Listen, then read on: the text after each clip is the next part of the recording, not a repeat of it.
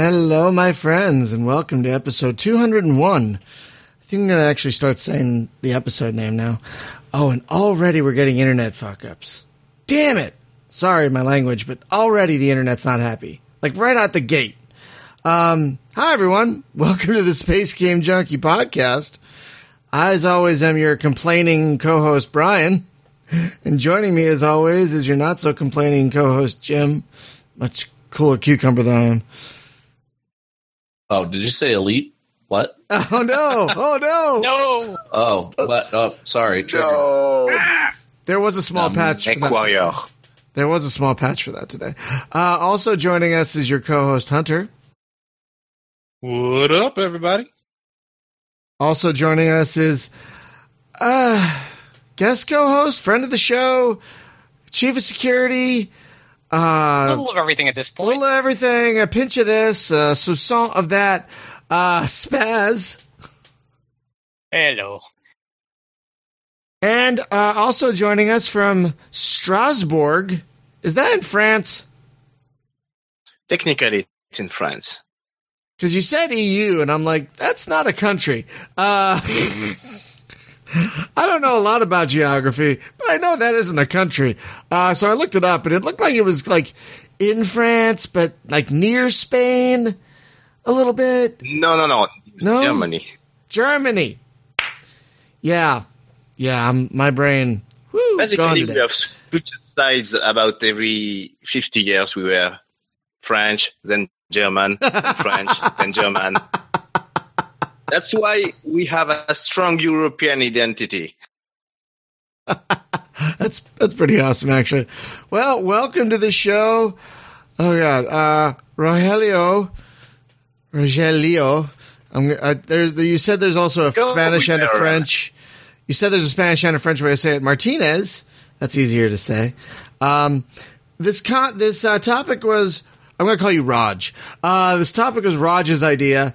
Um, uh, because you're working on an as of yet unnamed space fighter game, and you're like, you guys, and you were like, you guys should talk about the mechanics of the two still best games in this in this uh, category, Tie Fighter and Free Space Two. I'm like, yeah, I could talk about those games all day, and all night, and all day again. Um, so that's what we're going to talk about tonight. Uh, on the stream, we have uh, an entry of Free Space Two playing. Um, now I have said many times that Free Space Two I still feel is the pinnacle of um, of space dogfighting. It really is. Even fifth no, oh my god, what is it? Eighteen Yeah, years. it's now. Oh god, eighteen years. Oh god, it came out almost eighteen years ago, you guys. Yep. Oh, okay. Nothing like a good old podcast to sober you up and make you feel old. All right. Uh, 1999. Take, Oh. take the onion off your belt, my friend. Yeah, but then, but then Tie Fire, the other uh, king of the hill, Earlier. uh, is twenty four, no, twenty three years old at this point, just about. Yeah, that came out was in July. 94, if I remember Yeah, right. for July, the- July of July of ninety four, I believe, is when that one came out. Um, so yeah, it's been roughly about two ish decades for both games, uh, give or take. And yeah, I mean, there have been other. Uh, now we're not talking about uh, dogfighting games with realistic physics like iWar or Terminus. Those are great in their own way, but that's not what we're talking about today. We're talking about the kind of dogfighting that Star Wars made popular, which is commonly known as uh, World War II in space. It's, Uh. it's the old yank and bank. Yeah, pretty much yank and bank. Uh, that, Well, but some some games fly like a desk, and some games fly Yeah. like an airplane. yeah, we're not gonna we're not gonna talk different. about the yeah. Uh, Well, no, but there, but there's okay. So you have the elite thing, where very much Hmm. like an airplane, left and right will roll you, yeah, right, and Yeah. then you pull back on the stick to bring the nose up. Okay, and then sure. Uh, but for so many years, we played space games where it it was different. It was the X-wing and Wing Commander model of you know left and right. You actually that yaws the ship, and then the nose up and down. So it's more like you're using the stick to aim the crosshair. And those are the games that are actually much much better with a mouse. That's than, fair. You know, like it, they they lend themselves better to that. Because if you try to fly elite with a mouse, I can't really do it. I so can't well. do it either. There are people who are masters of that Yeah. stuff. Like the, the- whenever I go into the arena and fight people, the guy that whips my ass will always be a mouse and keyboard guy. But still, you know. Yeah, one, Um, one- same, I- same same deal in War Thunder too. Oh, really? I know a couple. yeah. I know at least one or two guys, and one of the reasons I got this because I saw them doing it. They use a Microsoft Strategic Commander. Remember that thing, the, the Oh, kind yes. of mouse looking thing? Yeah, I I, I, I bought one. still- I bought one because these guys were using it for like the lateral thrust and whatnot, and using the mouse Uh-huh. to like for pitch and yaw and all that. And so, yeah. So an- another thing that you can do that's the the same deal. It just doesn't have buttons on it. mhm. Is the space mouse, like ninety nine bucks. You- You can you can buy them stupidly expensive, but the entry is like ninety nine bucks. I've never. What is this thing? It's the space mouse and it looks like uh it's like a a metal base that sits on your desk and like a knob that made out of rubber and it's kind of hourglass shaped so you can grip it and you Oh, can push it up and down and then move it and twist it so it's it's more meant for people that are doing like 3d cad work this is totally what they use in the. This is totally what they use in the Expanse for the Yes. This is totally what they use for that. It's exactly the prop. Yeah, that's. I'm looking right at it. I'm like, oh my god, that's what Alex uses to fly the Rocinante. Like, and that makes Which so is much pretty sense. fair because it is actually something made to move in three direction. Oh yeah, no, it's it's it it looks kind of awesome. Like I kind of want one, but uh, but um, yeah, uh, like yeah, I, I don't think I think for a while we like weren't until ti until X Wing, I guess we were used to the kind of um elite slash uh, wing commander kind of flight models, but then uh then. X Wing I think X Wing really improved upon what we had already played with um with the Wing Commander games because it just felt better. Like it felt like you like like like you said, you felt like Intuitive would be the word. Yeah, it felt a lot more intuitive. That's a good word for it. You felt like uh like in Wing Commander you basically felt like you were moving kind of a desk across a room like "Arr, arr, arr." it, it felt really wooden. Well, well, the reason why is because in Tie Fighter and X Wing, they introduce a little bit of roll in with the yaw, so you're Yeah. still yawing, but it also rolls, and it gives you a completely different feeling about it. Right. I'm And- calling that the the 3D car. Actually, it is like driving a car, but you have a third freedom axis. Oh. I can see that. Because when you are turning, it, it uh, tilts you because it's a suspension that is working. This is uh, what makes it intuitive because you are used to drive to drive cars, and it makes it Oh. way more intuitive than a plane. No one of well, I, I, I guess that nobody between us has ever flown a plane, but we all driven a car, and this feeling, I think, it is uh, uh, it is part of the key. No, I think you're right. So- there is an intuitive, so you can- like you're, you're like, I'm sorry, just one second. Like you're leaning into the turn. It's kind of Exactly. like, it's, it's kind of making you feel like you're leaning into the turn with your body. And it's kind of simulating that. And that's, you're probably right. That's why it feels so much more intuitive in, in TIE Fighter and Free Space than it does in any of the Wing Commander games, really. sorry, what were you going to say? you, you just reminded me of the Star Car from last Starfighter. Ah. It's just like somebody needs to put that thing in a game. I still want one. I, I still Or want a Star Car. Put it in Grand Theft Auto. Oh yeah, that that would work. But well, then then you'd have to wait for the space expansion. No, you just like make it fly. You know. Make it fly. Oh, okay. I'd be fine with that.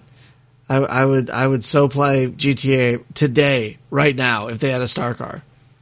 And folks, if you don't know what we're talking about, Or- why are you listening to this podcast? Seriously, go watch the last. or you could just like mod, mod it into like uh, you know, freelancer or You know what? We got There's so some devs we can talk to and just say, "Hey, put the star car in." there's so many other ships in mod for freelancer. Like I played Serenity a while back, which was weird because it had guns. You know, so that was kind of like stupid rednecks don't even know a transport don't got guns on it. Uh, um, so that was weird, but kind of fun. Like, ooh, I'm flying around Serenity. So I wouldn't be surprised if someone made a star car. I think I did Yeah, play. speaking of Serenity, a gun where the hell is that game? it's never been It's never. No? Oh, you mean No. the MMO? Oh, yeah, from there's an MMO. Sparkplug. It died. It's dead. It's it's. We haven't heard anything in what three years. Yeah, they, well, they were doing all their stuff on Mech Runner, and I don't think Mech Runner really did all that great. Um, but I haven't heard nothing, and uh, and they're Oh. here, they're in Ooh. town. Wow, I um I just googled Firefly MMO and Firefly Online, keepflying.com. I get a privacy error when I try to go to that webpage. Oh no! That's Probably bad. could could be could be certificates out of, but it looks like they weren't updated for like almost two years. Yeah, I think, That's the, never a good sign. I think the last time we heard from them was maybe uh, two or three years ago. It, we haven't heard from Yeah, them. well in- here's in a yeah here's their subreddit. You go to their subreddit and the last post. Uh, Jesus. Okay, well. What? What? What? Uh, I guess people are asking like, why is Firefly Online gone dark? Like, no one's really saying anything. and there is talk of a gag order or something like that. Oh, I wouldn't be surprised. Oh man, that sucks. I mean, that'd Uh, be yeah, their last post on Facebook was April of 2016. oof. That Apparently, recently. they've been given a gag order. Like, they really have. Oh my god. They last post, last post, they were like, we're not allowed to say anything, and then they're done. Oh well, I guess it is dead. Oh well. I I mean, I first there was one company that was going to do one back in like 2006, and that never happened. So I I didn't have much um I didn't have much hope for this one either. You know, because it's such a weird license. Like Universal has some of it, and Fox has some of it. You know, it's such a weird. Oh yeah, no, it's uh, uh the the rumor is it's a gag order from Fox. Hmm. Oh, you mean like Fox Fox killed is- it, basically. Fox is killing it because like they didn't have permission from Fox; they had it from somebody else. right? I don't I don't know that, but I know that Oh boy. yeah, it's apparently probably probably holding it hostage for money. Oh well, sounds like Fox. Axinar. If Fox wanted money from this list license, they know what they should do. Animated series. Animated series. Any series, any series, Eh, you, you you could create any content in the Firefly universe, and it would sold like uh, cupcakes. Probably. This is true. I'd see. I'd watch Firefly: The Next Generation. Absolutely. Or Firefly 2000. No, that doesn't work. Uh, Firefly universe. Firefly. Firefly Atlantis. or Firefly Effect. Oh, uh, uh, uh, uh. Like a like a Mass Effect, but with Oh. Firefly. I'd Oh. do that. I thought you were talking Butterfly Effect. No. What? Why? What? I don't No. know. Fi- fly Effect. But f- anyway. Mass Serenity. oh yeah. I, I just got the fly effect joke. it wasn't much of one. Don't worry about it. Yeah, But yeah, I think you're right. Is that one of the ways um, that, like, especially Tie Fighter and, and Free Space feel more intuitive? Is you definitely feel more connected uh, with your craft than you do in like Wing Commander because probably because of that intuitive uh, slight roll where you feel like your body's into it, like you guys just uh, talked about. And I, I think it's not just rolling and turning, but it's also like like moving forward, like like in some games your craft feels so slow or it feels like it takes forever to get anywhere or or you never feel just fast enough. But here like you're never even when you're in a bomber it never takes too long to get to where you need to go. You know and, and you could always put your some power to engines to speed you up if you really need to move faster. So so it's i i think uh, forward movement is also another key ingredient here because it doesn't take too long to get to your next target. So it keeps the action moving rather than like this downtime where like, oh, Oh, Go to the next waypoint. Go to the next waypoint. Nothing's there. Go to the next waypoint. Yeah. Nothing's there. nothing. Thanks. That's great. Yeah, I guess that's true. These games don't have that sort of thing. Like every, that's a good point. Every mission is self-contained. Like there's no go to waypoint A, go to waypoint B, blah blah blah. Check. Here's the mission area. Go. Do your goddamn thing. so, I, I guess in terms of movement, there's also the movement of not making you wait for the action. The action comes to you actually. Yeah, it really does. It really does. Like you're like, oh, I'm just going to escort this convoy. Nothing's going to happen. Oh God. Well, if you remember the days of playing like World War II flight sims, right? Uh, The, you had a skip time button for a reason because Yeah. you might fly an hour before you actually got to the mission area, yeah. right? Because you, Yeah. you know you gotta like fly over the English Channel and deep into Germany, um, that kind of thing.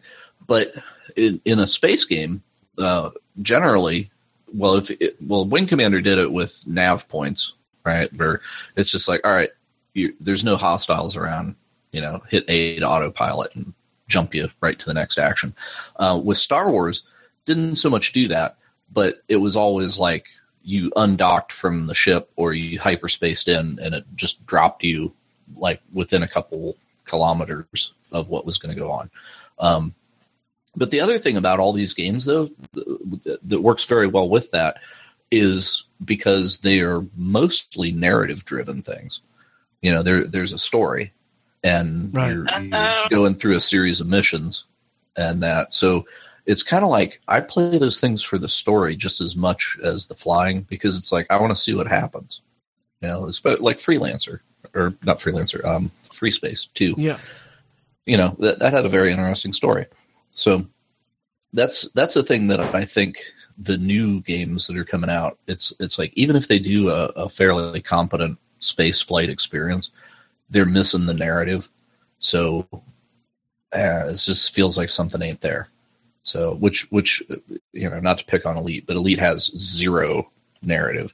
And that's just why i But, don't but they just found they just found a generation ship. And and Yeah, it's all whatever. Spooky. space- it's whatever. it's all spooky know, or something. No, And- and- just two weeks ago no. space pumpkins. They had pumpkins two weeks ago. That was the giant. Yeah, I mean, segment. what's the narrative? So- Exploration like that? That's, Were they act- that's Well, there is guess. a narrative on the background, but yeah, but it's too background. That's the but, thing. but it's like it's literally like people in a restaurant talking behind you background. Like we're in a restaurant, clearly, but what Yeah. do we do here? well, all they need Well, you can is eat. like you you dock right, and it would just be like, hey, there's a there's an actual storyline that's here, this NPC, and if you talk to them, you're going to get a string of missions that actually has a story. It's not just going to be like, well, we're going to string together some random missions and then call Yeah. that a quest. See, but actually like there should be a little narrative and they can just do bite-sized little stories man like three four missions long and you're done but it like even but in Eve, they have something. missions. Eve's got boatloads of missions and their Well, narrative. yeah well that's why i keep saying like the game is too big for uh, to put content you know uh, in an appreciable way for the developers to do it if they would outsource that to the community it would be glorious because you know hey we got veloxi's vixens and whatever system that is and we could write storyline Yeah, that would be really cool. right? Yeah. And then it would be a thing of like, oh, go to this guy's system because their mission that they just put up is really cool. So then you would have people touring around to take the cool missions. And, you know, it's like, come on, man, just let's just do it. Just do it. That's just me. No, I mean, we we we were kind of asked not to talk about narrative, um, but no, I mean that does make sense. Like you want a good way to string. You don't want just a bunch of random missions. You want like a larger purpose, and let's just say that the issue is that narrative is a is a job in itself that is different from the mechanics of the game. Yeah, That's well, why I, I it, it is obvious that it's that the the greatness of the game could not have been without a good story. But the point that I am trying to find is what in the mechanics made them good. Because there has been other space games that had pretty good stories Sure. in the last 10 years, Yeah. but that were subpar because they were either flying desk or um, something else completely that, that was not as, as enjoyable as X-Wing Well- and right. Like when you talk I about. would Uh, say sorry, go ahead, Hunter. I was going to say, I would say that what's interesting, the complete reverse of that, what had great uh, combat, but maybe subpar narrative, especially for you know Brian and Jim, would be like X Wing Alliance. X Wing Alliance had great combat, in my It re- opinion. That's true. It did. Um, It did. Had a really know, nice and- engine. and, you know, and and it had a, a really nice engine that was able to be supported by the mod community for years. That made it look Mhm. better. That threw in new scenarios and all kinds of stuff. Unfortunately, though, it, again, that was at like a time where those types of games were kind of dead. Mhm. Um, so it was really only supported by a small community afterwards. But I, you know, if Well, you want to talk about Well, look at X Wing versus TIE Fighter, a game that released with no campaign, right? But the missions had uh, like some substance there. It was like, you know, you're you're here to do a, a thing. This is your goal, right? And then there's opposition, right? So so it's like we're going to loot that star base over there. We're gonna or we're gonna capture that ship, or we're gonna do. You know, it's it's a it's a thing. rather than just- shuttle.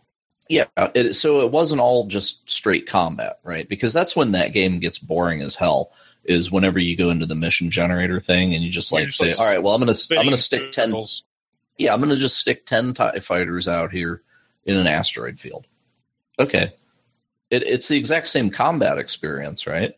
But it just has no feel to it because there's e- e- I don't Okay, I don't need so a I think I think what you're getting at is objective based combat. yes, yeah, you need a, Right. you need a purpose for doing what Oh you're yeah, doing. definitely. Absolutely. And Absolutely. I I would actually I'd actually really get behind that. And I think one thing that also fails with uh I, again sorry to beat the dead horse here, but Elite Dangerous um with the Arena Commander for example, the the Arena Commander is fun, but again you're so limited in what you can do in the arena commander. It's just like capture the flag or melee or team like deathmatch.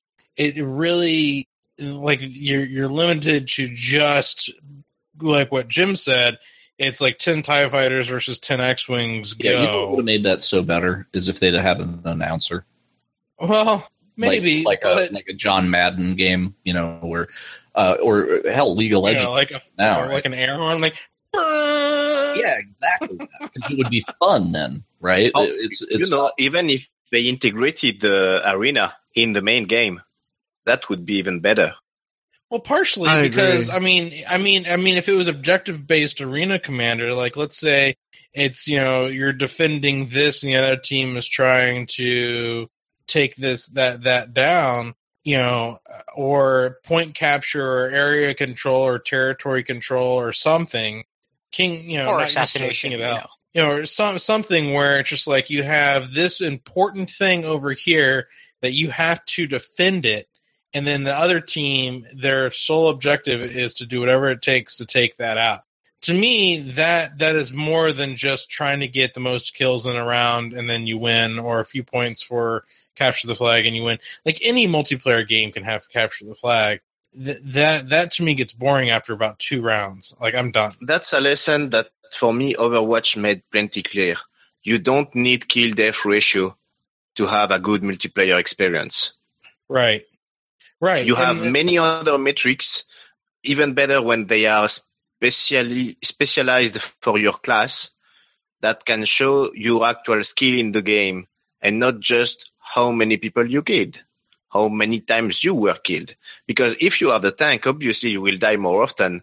And and so and so different class has different metrics to appreciate the skill of the player. yeah. One of the things in Overwatch that um, made a dramatic difference is that whole play of the game feature that they've got in there. because Oh, it yeah, just it was- celebrates one amazing thing that happened and because maybe odds are you didn't see it but you know it's it's great to highlight that thing. And you know because because it's like well play a couple of games. Even if i'm not the best player here i could be just terrible. I get a lucky shot. Oh my god i got featured in the you know the instant replay. That, that's amazing. And know, that's so- something that you can easily share on the social networks. oh yeah. That, that fuels your uh, community. And for a multiplayer game, that's like the bread of the butter. Yeah, that's why that car soccer game does so well. Whatever that Rocket. League. Rocket Yeah, Rocket League. Rocket League. That's why Rocket League does so well. Is exactly because of that. Because I've seen so many people like share their like their winning goal in Rocket League or you know something like that. They they talk about it a lot.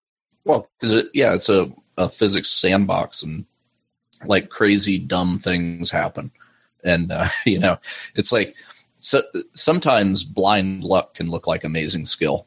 That's that's all I'm saying because I've I've done some stuff in that game that I had no idea how I did, and, and it just happened. You know, and it was like, well, that looked really good. I meant Right. to do that. Yeah, exactly. Well, the, okay, so um, the di- the separation because a Starfighter game is the closest analogy to a Starfighter game is, of course, an airplane game. Um, so, what changes between the Starfighter and the airplane, other than the lasers go pew pew? You have no- space, you have which no- is different scenery. I was about to say, but this with this with the space comes no altitude to monitor. right? So, in an airplane, you have. Uh, I, I'll take it. I'll take it even beyond the altitude. Um, in space games, you have energy, but it's you know allocation to shields and and engines and Some, weapons. Yeah. right? No, no. Some, But the good all. ones do. So well, I uh, guess like the the X Wing games, sure. And free X-Wing space too. and Free Wing Space. Commander and uh, every game that I can think of, Elite. Um, I can't name a, a space game that doesn't have energy allocation. It's the triangle, right? It's the energy wep, you know, the I weapons, unfortunately shields, can name or- one. Yeah, and well, look, Star Trek, right? That's no, the basis. Valkyrie. Oh, what an Eve Valkyrie? In Eve Valkyrie, there is no energy management. That's one What? one of its main. Yeah, uh, but that but that actually that actually makes sense for what they're trying to accomplish with that. Mm, No, not really. But No, we, we may maybe we will get uh, into this later. I, I just uh, want you to finish your point on energy management first. Okay. So the the thing with the airplanes is you have a different kind of energy management because it's potential energy, uh, which is brought about by altitude and gravity. So in space, you don't have a lot of gravity. Um, well, you do, but they don't model it. Uh, but it would be a thing of it, it doesn't matter, you know, as far as the orientation of my ship versus the ground. So in an airplane, if I point the nose straight up, that becomes an energy fight, and I have to consider what my opponent's ship uh, or airplane is capable of, and what my velocity is, and how quickly I'm going to bleed speed versus him. And when you get altitude, then you you know you've it's like energy in the bank, right? You're going slow, but now you have the potential to lose altitude, gain speed, but you you're putting energy actively into the aircraft, but you're removing the energy from your battery, which was your altitude. Um, in a space game, you don't have any of that. So they make it interesting by which, which is good, right? Because some people don't want to deal with that. And the vast majority of, of new player deaths in a flight sim is between the player and the ground and has nothing to do with enemy bullets. So in a space game, you don't have to worry about that stuff. You might hit an asteroid or something, but that's a that's a different problem. Right? Or another So fighter, or you know. Yeah, but it's but it's a trade, right? You you take one thing where you simplify reality, and then you put your complexity somewhere more interesting, or you know less mundane, right? Because uh, and potentially less frustrating, because you know it's it's like oh there was an asteroid there I hit it. That's different than um, I was pulling too hard on the stick and I didn't realize I was going too slow, and then I stalled the wing and spun, and I couldn't recover the spin, and you know, crater. Um, that's that's a thing that you just don't deal with in a space sim like that, and it, it very rarely does a maneuver actually result in something unfortunate that you can't recover from. Right.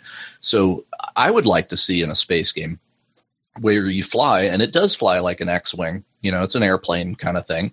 Um, but if you get damaged, or uh, let's say you just overdo it, because you know you can only take so many G's, right? Um, you could black out in a space game. You'd very rarely see that.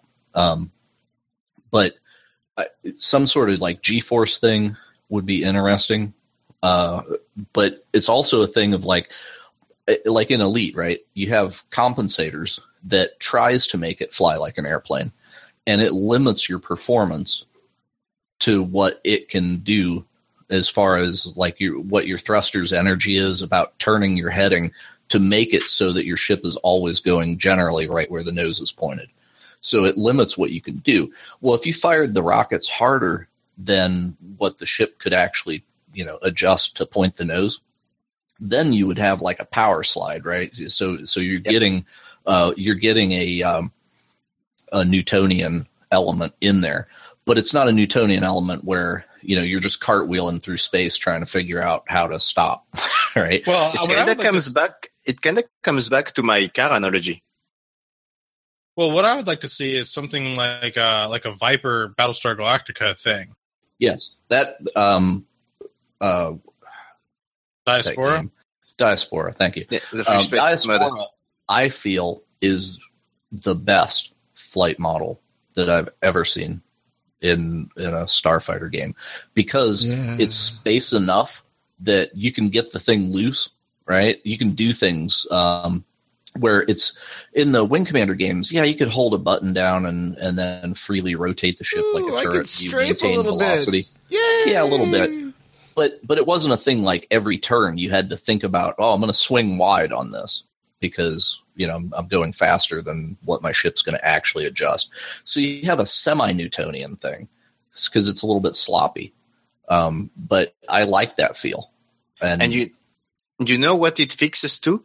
It fixes the issue that the fights turn into a circle fight. Because then the skill that the pilot has to pull to uh, keep the same turning rate makes that the one who is better at turning at power sliding gets to win in the in the dogfight. Yeah, you know what game did that amazingly was um, Allegiance, the old Microsoft multiplayer game. Uh, it, it did the that Battlestar Galactica like sliding around, yet generally in control of your ship. It did it wonderfully, um, and it ended up you had some circle strafing, but it was actually more like side strafe, you know, where, yeah. where you would use horizontal thrust and you know, try to keep the nose on people. And I see that happens a lot in uh, in um, Star Citizen when people are playing Arena Commander. That seems to be the deal there too, right? Is is it's like you're you're trying to use your lateral and vertical thrust to dodge incoming shots, but you can keep the nose on the guy. But so then it t- kind of turns into a circle fight like that, but it's because people aren't really using their main engines to go forward. You know, it's, it just turns into a to a maneuvering thrusters duel at that point. Um, Elite got away from that because I, I was asking them like, well, why is it that whenever I'm, you know, at, at 50% throttle, that's when I get the fastest angle of deflection on the nose but you would think that if I'm sitting at zero, I would have the fastest deflection because then it doesn't have to compensate for uh, course correction, right? So it would allow me to just spin.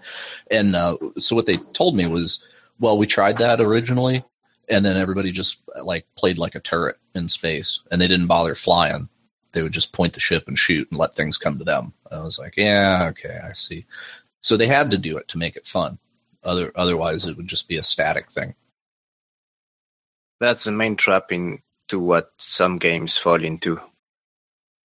I think X Wing versus TIE Fighter did a pretty good job with uh, matching speed with uh, turning rate. Like yeah, because ne- the slower you went, the better you turn. Right, but you never want to stop in X, that game. X Wing Alliance did it too. Yeah, exactly. Yeah, the slower you went, better you turn, but the slower you go, the easier target you exactly. Are. You never wanted to actually stop. So, so I think a sitting duck. Yeah, exactly. So I think it really worked because you actually had to manage your speed and turn on an active basis. So why tie it, it that I think that's another reason uh, X Wing versus Tie Fighter kind of got slammed when it first came out is because people were expecting uh, that uh, Tie Fighter, that purely Tie Fighter model, and they tried to enhance on it a bit, and they didn't really tell anybody.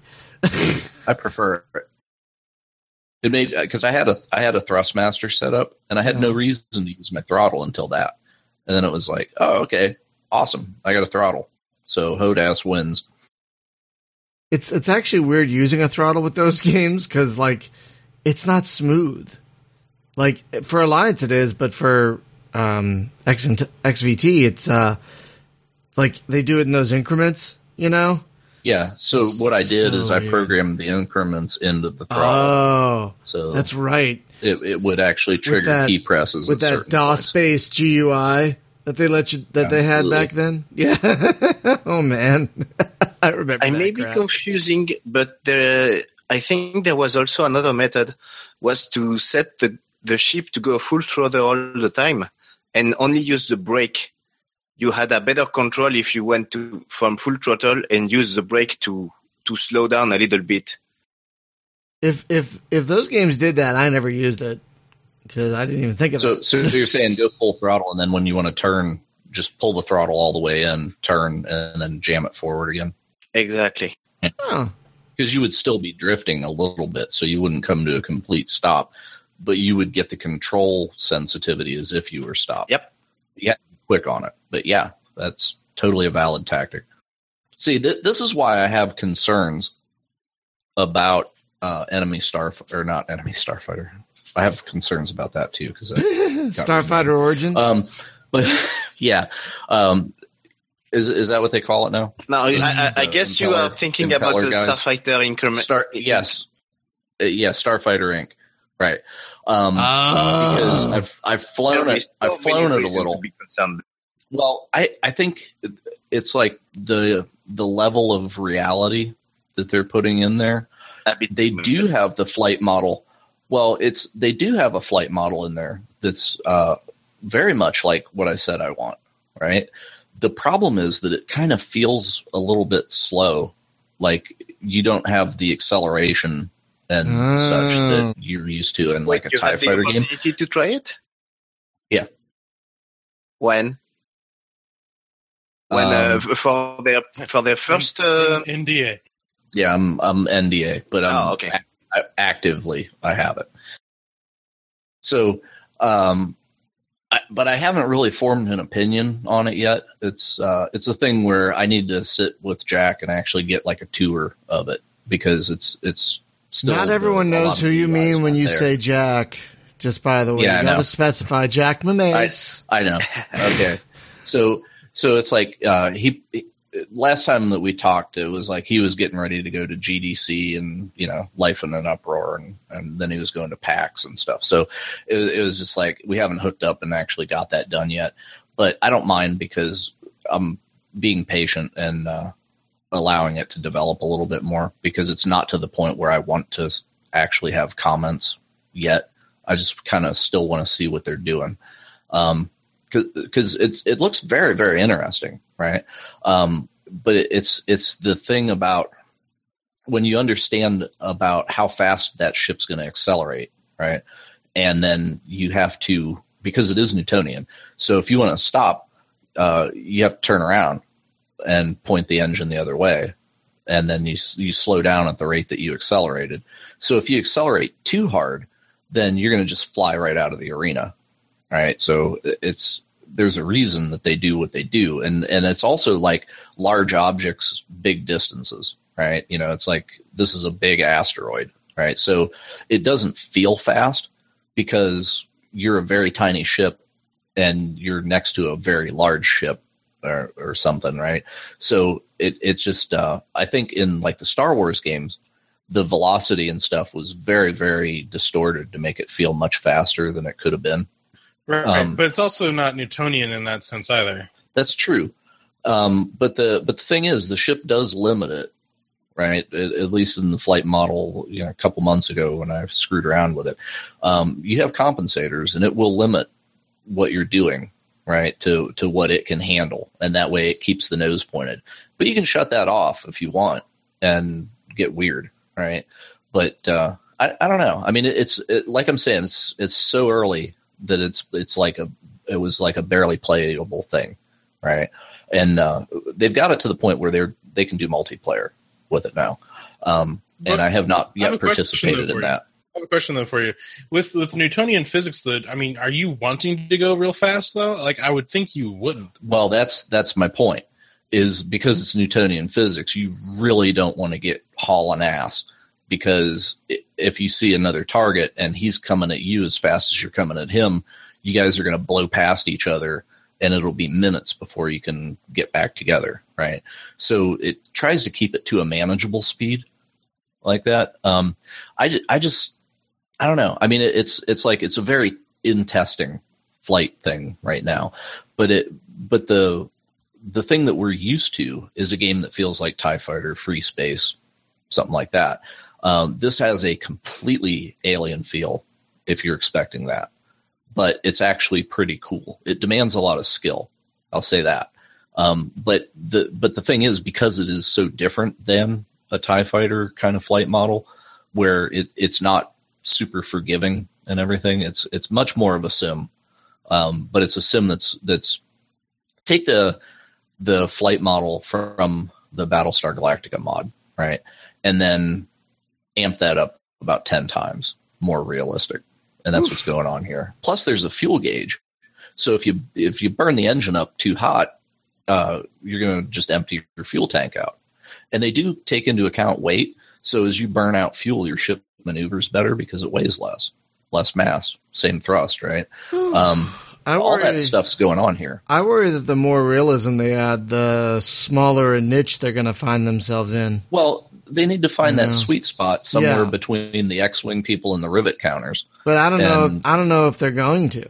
I mean, that's that's that's what we got to find out. You know, that's what we got to wait. for. Well, and that, and that, but I'm sure what'll happen, right? I, I'm I'm hoping that they have their plan B in there, where it's like, okay, we can do this like maximum realism, and then you can also dial it down, right, to the point where you are playing Tie Fighter, and let the community figure out where they want to play this thing because it, it's very much like War Thunder, right? You can play War Thunder in full realism, and it's hard. Like there's there's no aids to assist you. It's like if you don't see the enemy with your eyeballs, you're not going to get like a, a marker on the screen that tells you where to look or anything. Um, and then the you know the flight model is like every bit as brutal as IL two ever was. Uh, but then you can also take it down to like a medium range, which is where I play it because it's manageable. It's got a little bit of assists. Um, or you can just take it down to pure arcade. And at that point, arcade is literally arcade. You know, there's there's not really a lot of energy modeling and stuff. You can hardly stall. That's where people with mouse and keyboard excel. You're not going to beat somebody with a mouse in there if you get a joystick because they're just far too accurate. Because you point at somebody and then click the button. it, it- the the plane essentially flies like a freelancer ship at that point. It goes wherever you put the mouse. So That uh, that may cause a big problem because it could um, segregate the player base at launch. And Well- for a specifically multiplayer game, it's not something that you should want to do. no, Like- that's true. like in War Um, Thunder. but I- sorry, in War Thunder, do they separate people out who have those different flight Absolutely. models? Okay, yep. that's And good. if you want to, separate the guys the- because else you will have plenty of salt on the table. Oh yeah, because I'm playing in. I'm playing Oh, in yes. realistic, and then the other guy's flying a spaceship. You know, he's got a UFO. So yeah, I, it, it's totally. It, but the thing is, the reward for playing in more realistic is you score like ten times more points for a kill because you actually worked for it. Like you go out on a mission, you get one, two kills, you feel pretty damn good. And then in arcade, you know, it's just like, did I get fifty? you know, it's a it's a whole different animal but it but it's there for like the people that just want to have fun and screw around with it.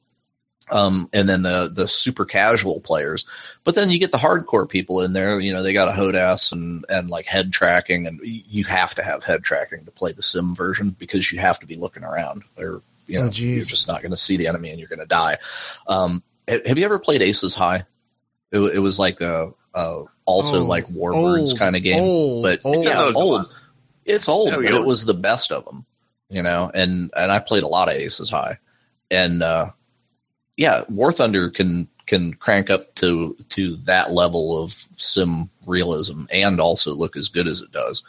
Uh, I just don't play it up on that level because you go to get a match. You know, it's like if I go to to find an uh, an arcade match, I'm in instantly. I click the button, pow, we're playing.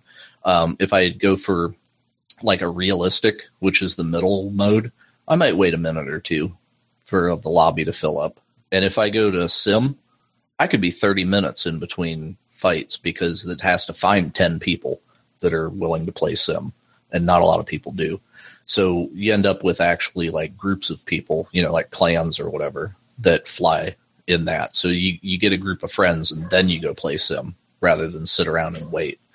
So, you know, you just bring a number of people. Um, so that's more like events and stuff that that's for. But I'm perfectly happy with it with that middle realism thing.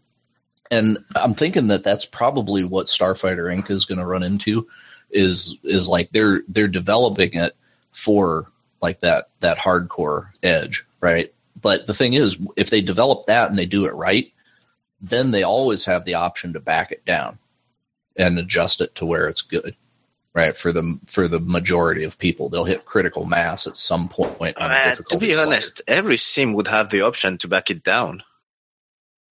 Yeah, but some do it better than others, right? Like if you fly a DCS, um, I really don't like the arcade settings on on that. It just it isn't really representative of the aircraft the way that I want it to be.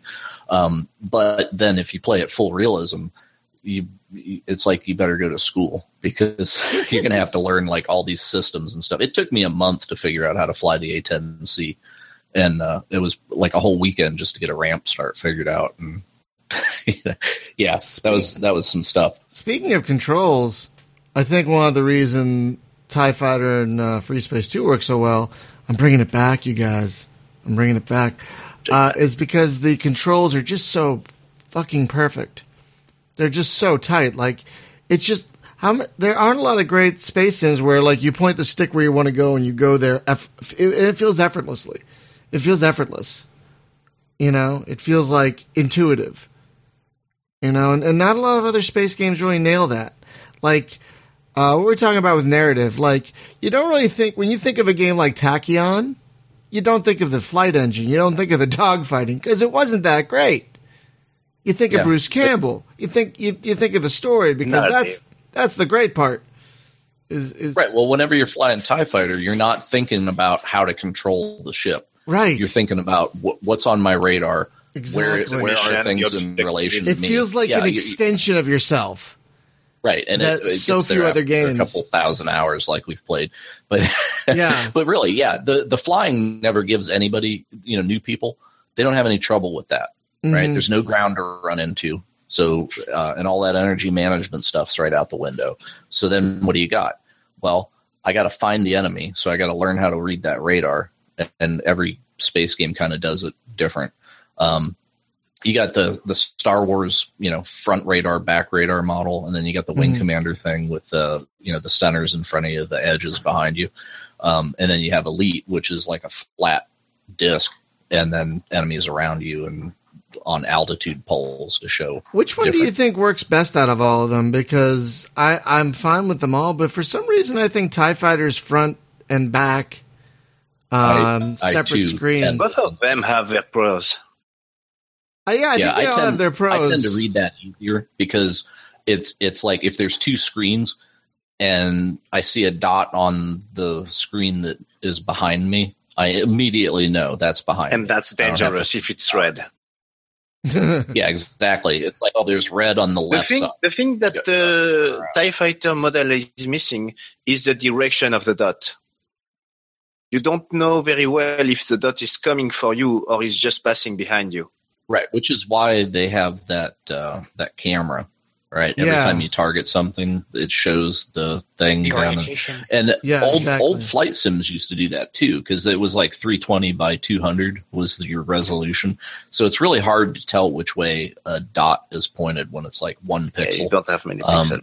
so yeah, so that so like F19, uh, which I know that you know um, Joe is looking at. Right, he's doing a thing on it, and uh, he, you know, F nineteen was very much like that, um, where in an airplane, it, it was it was almost kind of like Tie Fighter in an airplane, really. If you if you think about the the complexity of the systems and stuff that was going on, um, it had the ground, but it didn't have a whole lot of energy management complexity. It was you know if you point the plane up, you go slower. You point it down, you go a little faster. So it wasn't like a realistic uh, deal of thrust to weight to gravity. But coming back to the energy management, because I, I think I heard you two times already saying that it was not something very good about those games. Well, it wasn't very good for new players. That's for sure. Um, yeah. But if I'm playing a flight sim, energy management is how I'm going to win or lose. If I play against another human, it's going to be about that. It's it's going to be like, do I know that my plane turns tighter than his? If I turn tighter than his, I don't want to chase him in a vertical fight because I'm going to lose. Uh, you know, so it's it's just you have to know your aircraft and you have to know the one that you're in the fight with and try to decide. You know, that, so then you end up with tactics. You know, boom and zoom. Right? You climb up out of the fight, turn around, dive through it, climb back up out, dive through it again. So you do slashing attacks. Um, if you're Japanese and you had a zero, you want to try to to trick your enemy into doing a circle fight because you're going to turn inside of them like crazy. So American pilots learned real fast: don't try to turn with a zero. So and it, and it's just like you know what? If you need to get away from them, just dive. Just point the nose down. They can't chase you because they won't accelerate as fast as you do, and then you break away and you know climb up above them and start an energy fight and that's that's part of what I think uh, made Tie Fighter and Free Space very good. Is that they had uh, the energy management was there, even if the game was uh, arcadey in its initial feeling. If you wanted to get good at the game, you had to master the energy uh, transfer between different components. Oh, absolutely. And that was uh, something that managed to raise the skill ceiling while keeping a skill floor pretty low. Mm-hmm. Yeah, because it, at that point it wasn't about the skill of actually flying; it was the skill of managing the ship. You know, it's like, can I balance my shields? Do I know where to put the energy? You know, front shields, back shields, balance them out, um, and you know, it's like positioning of where the enemy is. Am I going to get shot by what? Are they shooting a missile at me? Right. If if there's a missile inbound, then I need to think about that missile instead of anything else. You know, it's like, look at my shields. Do I have enough to take a missile hit? It's going to hit me in behind. Okay, I'll double reinforce the back. So yeah, there was a lot of really quick thinking that you had to do about energy and shield management. And with, and so, with and with both games, um, they they eased you into that. Like you didn't need to do yeah. that sort of thing right away. Like they kind of eased well, you into that the first the TIE fighter, the, the, the basic TIE fighter didn't have any shields, for instance. Right, but you didn't really have to deal with energy management for your engines or guns first thing out. You could, but you didn't really need yeah. to, you know? And it was nice that in those first few missions you could play around with it and get a feel for it. And yeah, well, I think but then the they got you into the time stuff where it's like I have to catch those guys before they escape. Yeah. So I got to dump all my power into my engines, but then my guns are going to be dry when I get there and I need to fight. Well, that means I have to know how to pull energy out of my shields into my right. weapons right. so that I can shoot immediately once I get there. So then you get that complexity. But the game over a series of, of many missions slowly ramps up to that. So I exactly. think they did a brilliant job. Exactly. curve. Exactly. And and one thing that Free Space has that does a great job with that is its tutorials. I mean, you skip them after you play them the first the you play the first game, you play the game the first or second time, but Free Space 2 has some really excellent tutorials. Like they're just kind of like the best in the business almost. And mm. and they really TIE Fighter uh, TIE Fighter courses are, are good too. You know, your, the obstacle course that they have. The what? Uh, there is uh, in TIE Fighter um, obstacle ob- course. Yeah, the obstacle course where you flew through the through the pipe Right. You know, and you had to shoot the. They were infinite, the so they could become very hard at the end. Right, and and those were good too. But I'm saying I think Free Space built upon, uh, which Free Space built upon what Tie Fighter had done before in a lot of ways. But I think um, free one of the reasons Free Space excels is because it actually has a guided tutorial, and I think that's easier on newer players than uh, than uh, the um, the course in Tie Fighter. Yeah, I think it is actually the first game that did that, where you had an instructor that was out, out there, like, okay, hit this now, lock me up, and you know, all right, now here's here's how you manage your energy. You know, you might be things. right. So- I really can't think of another game before maybe the first Free Space. I think it was the first Free Space that had that, where um, Yeah, because Wing Commander, not so much. I don't. so much. You know, no. people. I don't think you even had to actually actively manage energy so much in Wing Commander. You would be more really. survivable if you did. But I beat those games without ever touching energy. I I forgot it even had them until you just Yep. brought It's it like, up. it's like in Elite too. Uh, in Elite Dangerous, I, I never, never touched the energy management. And I have many hours in the game. oh, come fight me. Then- Yes, but you- I, uh, I, I'm not fighting humans in the game. Yeah, you know what? Actually, um, whenever they turned the AI up, and they and everybody was like, "Oh my god, the AI is too hard." What the AI was doing was actually managing Using the managing the energy. Yep, that's what it was doing. So it's like, uh, you know, I can't shoot at him. one he's shooting at me. I'm going to after put it all in my shields. Yeah, that that was funny though, and it, I I like the articles that people wrote. It was like the AI has gone crazy and it's invented super weapons to kill the players, and it's like, uh, no, but nice tabloid. That's you know. So but then again, the game never teaches you to use energy. no, that we game come back that to the game subject teaches of the- nothing.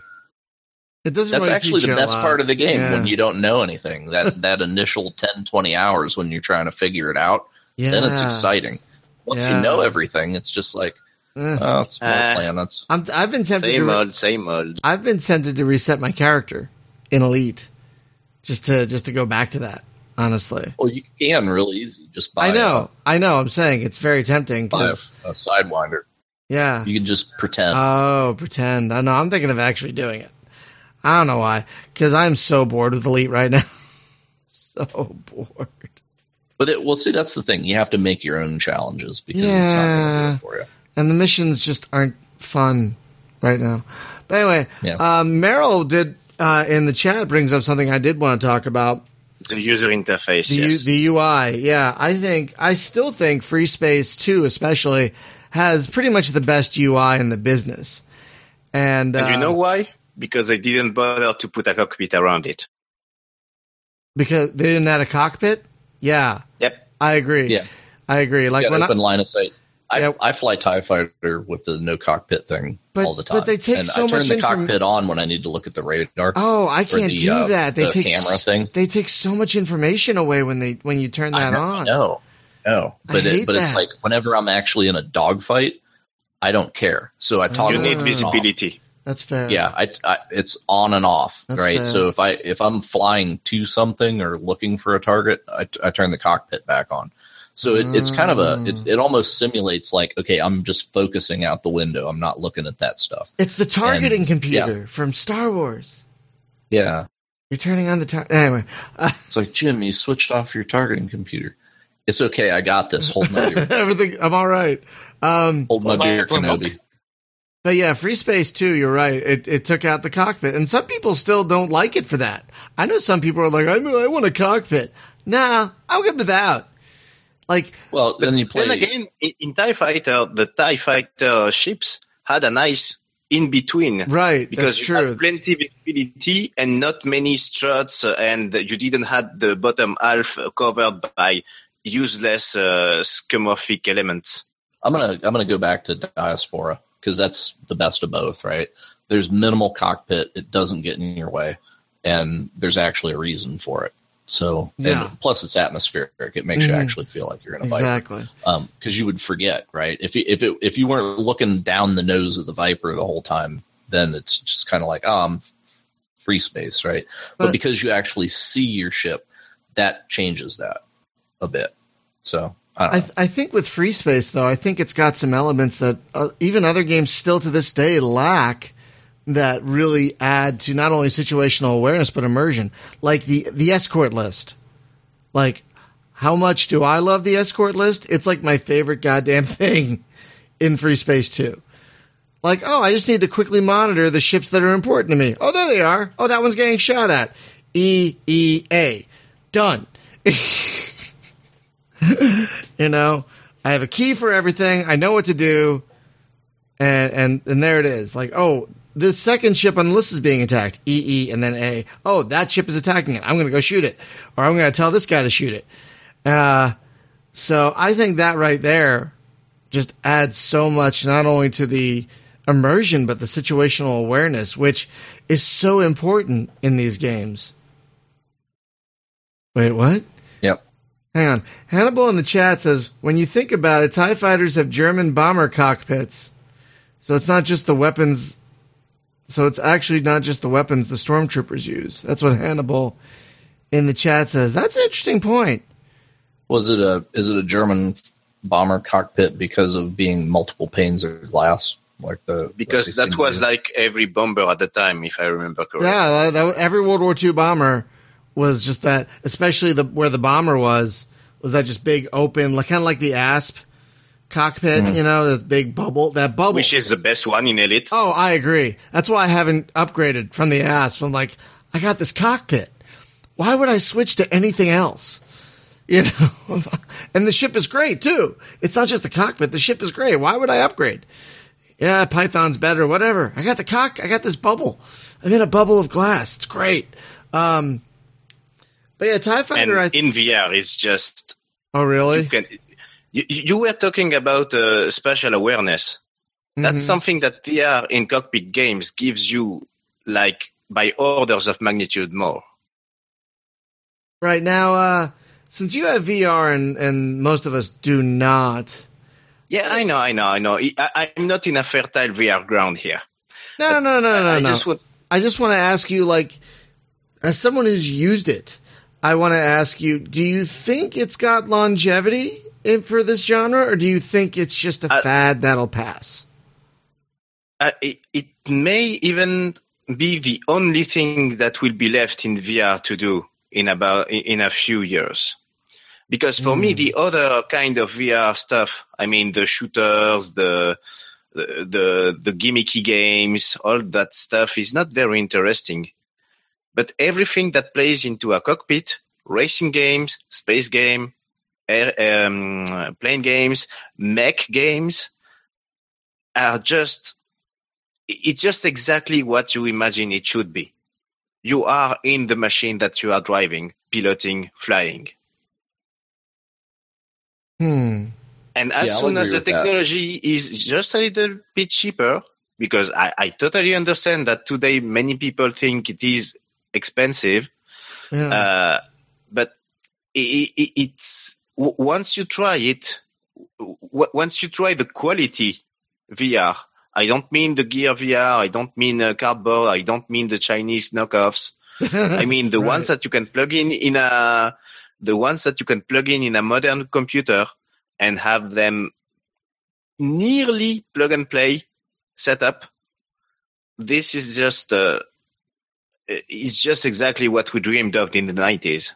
Hmm. And I mean, I, I I only played. I never ever played Elite Dangerous without VR. I Oh. spent uh, 400 hours in the game, but all in VR. And I spent about a thousand hours in a Valkyrie, all in VR.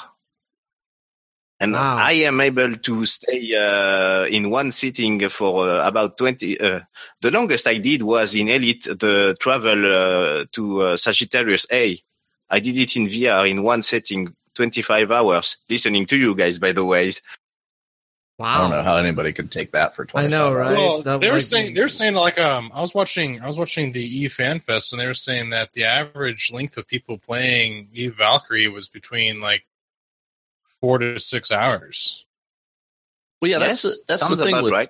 that's the thing with VR, right? Because the the stuff that you get from the rest of the industry, because they don't know what the hell to do with it, right? Is they say, well, you know, we try to do first person shooter, but everybody gets a little bit sick their stomach, so if first person shooters are out. Well, we don't know what to do with the thing. It's like driving games, flying games, giant robot games, space games, anything that you are seated operating With a cockpit visible. Yeah, exactly. And if you're if you're seated and you have a, a frame of reference around you that does not move, the whole world around can do whatever it wants then because you just do not get sick. Um, but, Uh, but to be fair, you still get a little bit sick uh, if you are sensible to transportation uh, sickness. It it still is an issue even in cockpit games. Hmm.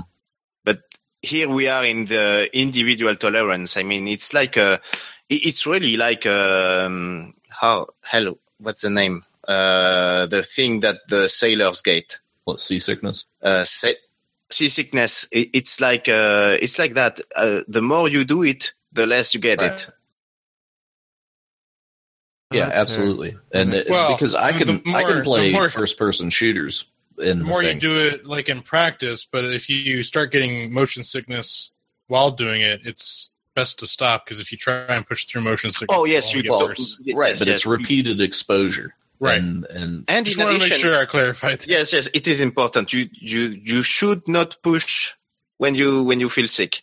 Stop as soon as you feel sick. And there is also a market, well, a market uh, in the tutorial of the games to have missions that ease you into it. First missions being just flying in a straight line and then incrementally adding movement, pitch, yaw, roll. You know a way that that they would actually fix the problem um, they'd need some way to induce because it's it's your inner ear that uh, actually Vestibular tells your brain. yes. yeah so it tells your brain about motion and things. So they could actually if they had some way of inducing sensory stuff to your inner ear they could actually change your sense of balance and that and make it just feel natural. Although that would make the the virtual reality simulation about 10 times more real if they could do that because then it's like you jump off a cliff and then you feel the fall so that i probably people would just have heart attacks so probably don't do that Yeah, because right now it feels easy to fly a ship, but if I had to feel the G's that I take in the maneuvers that I do, I'm not sure it would be so easy. Yeah definitely that i mean i, I think racing games are amazing in vr have you have you played um Assetto Corsa and uh, Project Cars. oh, okay yeah because then they have iRacing, which Oh, is, Assetto which is- Corsa. Talk really about a good racing game. Which they game? both have um, Assetto Corsa. It's a great racing game. Oh yes, that looks really has- good. see and in VR, it's just again, you it is a different game because once once you have tried those games in VR, you you it's very hard to go back into simple 2D. You just once you get the spatial awareness, you can just move a little bit of your head, and you can see a different line. You can see if you are hitting the apex. It's just it it, it, just really adds something to the right and experience. even even just Does it the add the six hundred dollars worth of for the experience? Maybe not for everyone, but I think enough for the industry to survive. And Mm. even if it becomes a niche industry, it will it, it it will survive. It will not go the way of the 3D Well, TV. for me, the Okay. the big thing is not so much the head tracking, right, and the being able to look all around. I mean, it's like I got a track IR, I can do that already. The thing to me is the depth perception, because when you're flying uh, any kind of simulator, you're driving a car or whatever, um, like a racing game, right? You can tell how far away you are. from Ah, the you know, corner. it's- you're not looking for visual cues. Not really, because in truth, your depth perception is only so efficient as three or four meters in front of you. Anything, even in real life, anything further than that uses visual cues and not the stereoscopic of your eyes. Have you tried uh, like an Oculus, Jim? I, I tried like a demo thing they had set up at Best Buy. It's uh, it's essentially a very similar experience to what I had with that Chinese thing, but then again, that was like a, a high end, like four hundred dollar Chinese headset too. So it wasn't like some you know cheap telephone thing. But it, it- the reason that I looked at that thing though is because an Oculus won't work with my laptop. Even even though my laptop's got like a, a SLI 970 in it, um, it just says, "Oh, you got a laptop." Nope. it's just like, man, Uh, I got more than enough of the chip. machine. That's probably Uh, yeah, that's what does it. you know, it will work. it's the mobile version of the chip, though. That's No, no, that's you- correct. no. I, I, I mean, it will, uh, it will still work. If you have a 780, it will run. Not with the maximum settings, but it will.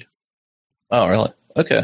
I 'Cause mean, you, well, they- you, I mean, you will have a banner that will say, "Oh, your computer is not up uh, to to par," but there is nothing really preventing you to run the thing. Uh, well, there is, there may be issue with the USB. USB is the you, you want a limitation in hardware. It actually in the USB. yeah, well, I've, I've got Yeah, but- USB three on it. No, no. I mean, my- but my- even uh, it's not um, it's not having USB free or not. It's Oculus actually uses the USB free specification to the limit of the specification, and that's when we realized that most uh, hardware manufacturers were not really implementing the specification as they should have done. Oh, so So end up, depending on the on the manufacturer of your chipset, you may or may not be able to run the Oculus. That oh, is okay, a, so that is a real You issue. have the option of putting a third part. An addition, yes, another an additional card in a Hmm. laptop. If you don't have the right chipset, it may be uh, out. okay, so The So I have a question for you about that then. Um, my use case is not so much that I want to play all these VR only games, you know, because they're toys. yeah, but you want right? to play it- your former library of that. games. Absolutely. And the problem that I cannot, That's a bad idea. well, but it's fun though. It's like I played Fallout uh, New Vegas with the thing on. It was just amazing. The only problem that I have with it is that because most of the stuff, like if if you um, look at Nvidia, they did that. Uh, what do they call that? It was the 3D glasses. It was liquid uh, liquid crystal shutter, you know, 3D, and you had to have a 120 hertz monitor to do it, and that gave you really nice depth perception in games. Um, but the yeah. Anyway, so the the old games still actually respect that, and you can induce the 3D stereo separation in anything. Like you play World of Warcraft in 3D, it'll it'll just do it Um, because that's a that's a video card driver thing, and I can kick it into that mode, and it and it does just fine. The problem that I have though is whenever you're taking a, a 1080p screen and then you cut it in half, because their 3D technology used the whole screen but alternated frames for the left eye, right eye. And the UI But with an Oculus, well, no, the UI I didn't mind. There were some things where the UI didn't, but some of the games the UI was okay, or it just looked like a floating thing. You know, it's like the UI was just floating in the air in front of you, and I, I was okay with that. But the the problem that I have though is the horizontal resolution because you have a game that's normally in 1080p, like uh, GTA 5, Mhm. and you have to make that game fit in half the width because the screen gets split and then half of it goes to each eye. Well, that throws the ratio out. So instead of being 16 by 9, now you're at 8 by 9. And the game, so you end up with like skinny, really tall people, and it just doesn't look right at all. Um, if I could cure that, I would be fine. I, I would I would be able to play my entire legacy library. I'd have an Oculus right now. Well, to be fair, there is there are commercial solutions for that. Uh, VorpX comes to mind. Yeah, It's, I, I uh, messed around with TriDef, and, uh, And- I didn't get into it- VorpX because it seemed like a very similar program, right? But it, but does it actually distort the the horizontal Well, no, to th- make it? that that's the point. Okay, guys, it's that they guys. they inject our. Sorry. Okay. We are All right, getting way off the reservation here. I know, but I'm I'm just so desperate to make that shit work because I want an Oculus, but I, I want think- an Oculus I- for my old crap. I, I think what Anyway. you need is just, you know, to get a new computer and a new ri- and a Vive. That's what I'm going to do. That's what you Yeah. need to do. And that's really all there is to it, I think. And then you can play space game in a cockpit, a real cockpit, a real virtual Eh, cockpit. Is it real? Well, though? I, I'd want to I'd want to fire up DCS. That'd be my my go to thing, right? Like get in DCS, load up a helicopter and go Oh. flying. I plan on upgrading my computer in maybe a year or so, and Mhm. I'm going to be interested to see where VR is then. Like, am I going to give a crap about it in a year? I don't know. Uh, I kind of don't give a crap about it now. I'm going to be honest because I I see it as so niche that I worry that these things that are coming out that are VR only are not going to find enough of an audience to oh, get oh, any traction. They're, like And I said, so- they're, they're little toys, and that's not going to sell an eight hundred dollar headset. But But they back, will sell it to the pilots because sim pilots will build a whole room. Ugh, You know, I wish I mean, we're the people that spend the money, right? Like, can you imagine Freespace 2 in VR? Like, there's no cockpits, Yes. but just that you could move or just you'd look around a bubble, basically. I mean, they- yeah. they- So they- what you do is you get VorpX, and you get an Oculus, and you play Freespace Two in VR today. eh, That's how you do it. That's I- what I'm talking about, man. I've- the the I've- legacy stuff. If you can fix that aspect ratio shit, Well, the I think you problem- need to try VorpX. the, the problem Yeah, I- is with with games like Freespace 2, there's no smooth transition left to right. You know, it's it's like a separate left view, it's a separate right view. I I've tried Track IR with Freespace 2 and it doesn't Because I really think the engine cannot do it. Yeah, it, it's not meant. It's not built to do it. And so, right? I think even with legacy stuff, you're going to run into problems where, like, You, you know what game works amazingly well what's that? is X Wing Alliance because you turn you got the yeah, cockpit turned on, it. and you I can do head it. tracking and look all around, and yeah, Uh, and that that that thing that uh, was on the PlayStation, right, with the the Battlefront thing where there's like that one mission that's the VR mission. Have you watched a YouTube video of that? It's Yes, freaking yes, amazing. I watched it. I, I could only I could only play Except- it once though, and then Except be like to come back it. to the issue that we talked at the beginning, the controls seems to be shit. Sorry, but No, it, it no. seems it, It's nice it to have someone that else It's curse. really not a dogfight game because No. they are so worried that people will get sick into the cockpit that Right. you cannot roll the you cannot roll. What? You have limited yaw. Yes, What? you cannot roll. what? Yes, yes. So how, so how does Eve Valkyrie treat that? Are they just like, good luck, hope you don't puke, or I'm going to let you do everything? Well, Valkyrie does it by uh, putting uh, the, on the stick by default. You have yaw and pitch, Mhm. Like in X-wing and in um, free space, and you roll with the mm, with the bumpers on the stick by default. Okay. So you have limited amount of roll when you begin, and the more you are comfortable, the more you start to use the the um, the roll function because roll is really the one that usually makes the people go uh, puke themselves, So when you and then you can remap Sorry. later. Good. No, go on. No, so when you thought of this topic, is it because like when you're playing Eve Valkyrie, for example, do you think, wow, this game would be so much better if it used the flight model from Freespace 2? Is that kind of what got you onto this topic? Partially, yes. There is a lot of issues with the. Uh, I, there are some people in the Valkyrie community that are um, veteran uh, Freespace 2 player played a lot in the multiplayer in Freespace. Mhm. And they used to say that Valkyrie is the closest to flight model to Freespace that they have met these years. Except that there is, it's like, it is just right not doing it correctly. Especially because, as I said before, there is no energy management in the game. Yeah. There is only a simple boost and brake button. So you, there is no real throttle management. Mm. And you, you, said there's no throttle management. uh, no real throttle management. What? Because actually, what the skilled players found out is that you can have some kind of throttle management by using uh, a skill of tapping the boost and the brake. Yeah, because it, cause it's basically like you go at 50% speed all the time.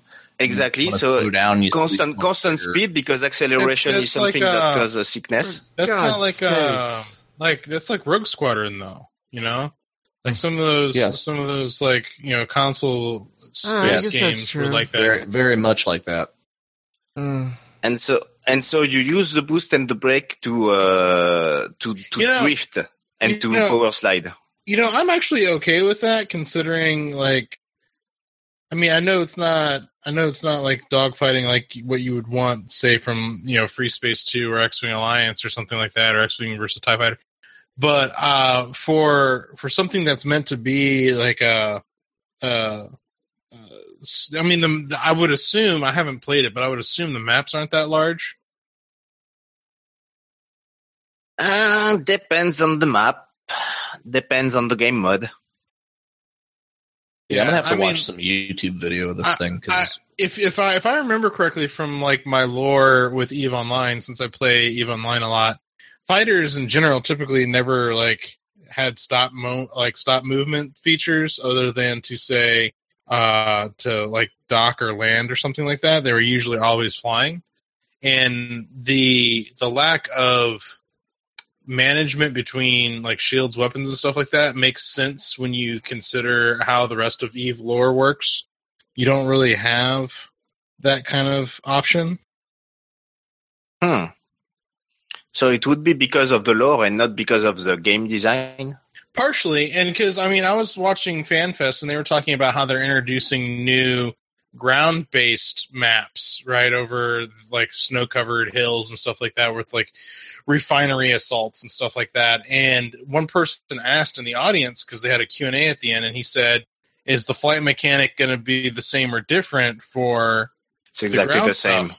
And the and the guy says, "Well, it's going to be the exact same because we want to make sure we keep the the it all the same across the board." Because the ground stuff, just to be clear, the ground stuff is just a single new map. right, That's it. right. What? It's just a new map. What, what The, um, okay. that that's the issue I have with the, with this game. I like it a lot, but the dev the devs are just mm, uh, uh, Well, sorry. Uh, that's that's that's my that's my issue with CCP though. In general, they've they've never really been focused properly. Um, I, I I mean, they they kind of had to branch out because they needed to make money elsewhere because, like you know, Eve wasn't enough. Um, you know, why so didn't they had, why didn't they bring had Dust their- to the PC then? That would've because they couldn't because they can't because it would be the it would, it would be destroyed by every other FPS on the PC. Well, uh, partially, but mainly the the whole thing with Dust Five Fourteen was is it was a licensing issue with Sony. So with Sony, they're like you're exclusive to our console and you can't put it anywhere else. So when Dust Five Fourteen ended and CCP pulled the plug, they had to begin development on a new game, which they're in the middle of developing. Um, but it's not Dust Five Fourteen. It's a it's a whole new FPS that they're working on. But again, it's like you know they have Eve Online, they have Eve Valkyrie, they have two other VR games, and which are uh, Arena, uh, something like that. yeah, which are which are mobile VR games. They're not even they're not even Oculus Rift type games. And then there's this other new VR game that's like um, it's almost like, like a Tron The the, the disc, Disc Wars yes. almost. Yeah. You know, Um, you know what I need? I need Titanfall VR. Oh, Thanks. hell ah, yes. dude, I would, They used I would Please. There up. was a demo in the early days of the Oculus of uh, a game that was uh, a bit uh, halfway between Titanfall and MechWarrior. Yeah, it's it actually reminded me of Oh. Robot Jox. But- it, was- it but was this very much was- like Robot Jox. We we never heard about it again since the demo stage. I should look up what they have become. So I think I think really as part of our, our topic, one of the things that I think that we've all really kind of come to the conclusion of is you can really make uh, a good flight mechanic game, or but it needs something to like go with it, or you know you can make a halfway decent flight mechanic game and have good narrative, or you need objectives or something we're not getting we're not getting enough of the second part. I think we're getting enough Yeah. of the the first part, but we're Yeah. not really getting enough of the second part. Well, the first part, I think it might be even harder to do than the actual mechanics of the game itself. Like coming up with a good story, good characters, good Well, dialogue. Well, that, that's that's that's know? what I mean. I think I Yeah. think we're looking at the parts in the different orders. So like the flight Hmm. mechanic type stuff, we're getting variations of a same tune with different games, right? Like you have yeah. Uh, Elite Dangerous, you have Starsis, and if you play Arena Commander, you have um, the the new um, Starfighter Inc., which Jim's talked briefly about. I mean, you have different ways of doing flight mechanics. You even have um, the No Man's Sky weird ass flight Dude, mechanics. what too. was that game Uh, that we played? Uh, and I cannot think of the name of it now. Where we're flying down through the canyons and stuff. We got the, the Oh. tour from the devs. Oh, oh, uh, uh, bollocks! Infinity Battlescape. Yes, that is probably the best planetary flight that I've ever had. Oh, as right. far as these games go. That, was, just fun. like that, That was was, just like balls to the wall. even even for through even for a, even for a demo, just flying was so much fun. Well, you know what was so fascinating to me there is the ship didn't have wings, but it was a lifting body, so you still had to bank and turn because you know it, it's like uh, you're basically flying something that's shaped like the Millennium Falcon, but if you pull the nose up because of the shape of it, because it's a disc, then it's going to have lift. So you flew it kind of like an airplane, but it was more like flying an aerodynamic brick. Uh, but you know, but oh god, the momentum that you had there, right? Because you could fly it around like a plane, but then if you tried to turn really sharp, then you realize like, oh no, I'm playing a Newtonian physics spaceship game because now I'm flying backwards or sideways or whatever, right? Um, but yeah, I really liked that game a lot. So Can you repeat the on it. name? Infinity Battlescape. Yeah, I'll I'll send you a link. Yeah, it, it kickstarted what about two years ago, year ago, Something like that. Yeah. There's Yeah. their indie. There's their Indiegogo thing there. It's uh, December 2015 is when it was funded. 110 percent funded. Oh, okay. Oh, they found it. So yeah, that's one uh, we're looking forward to.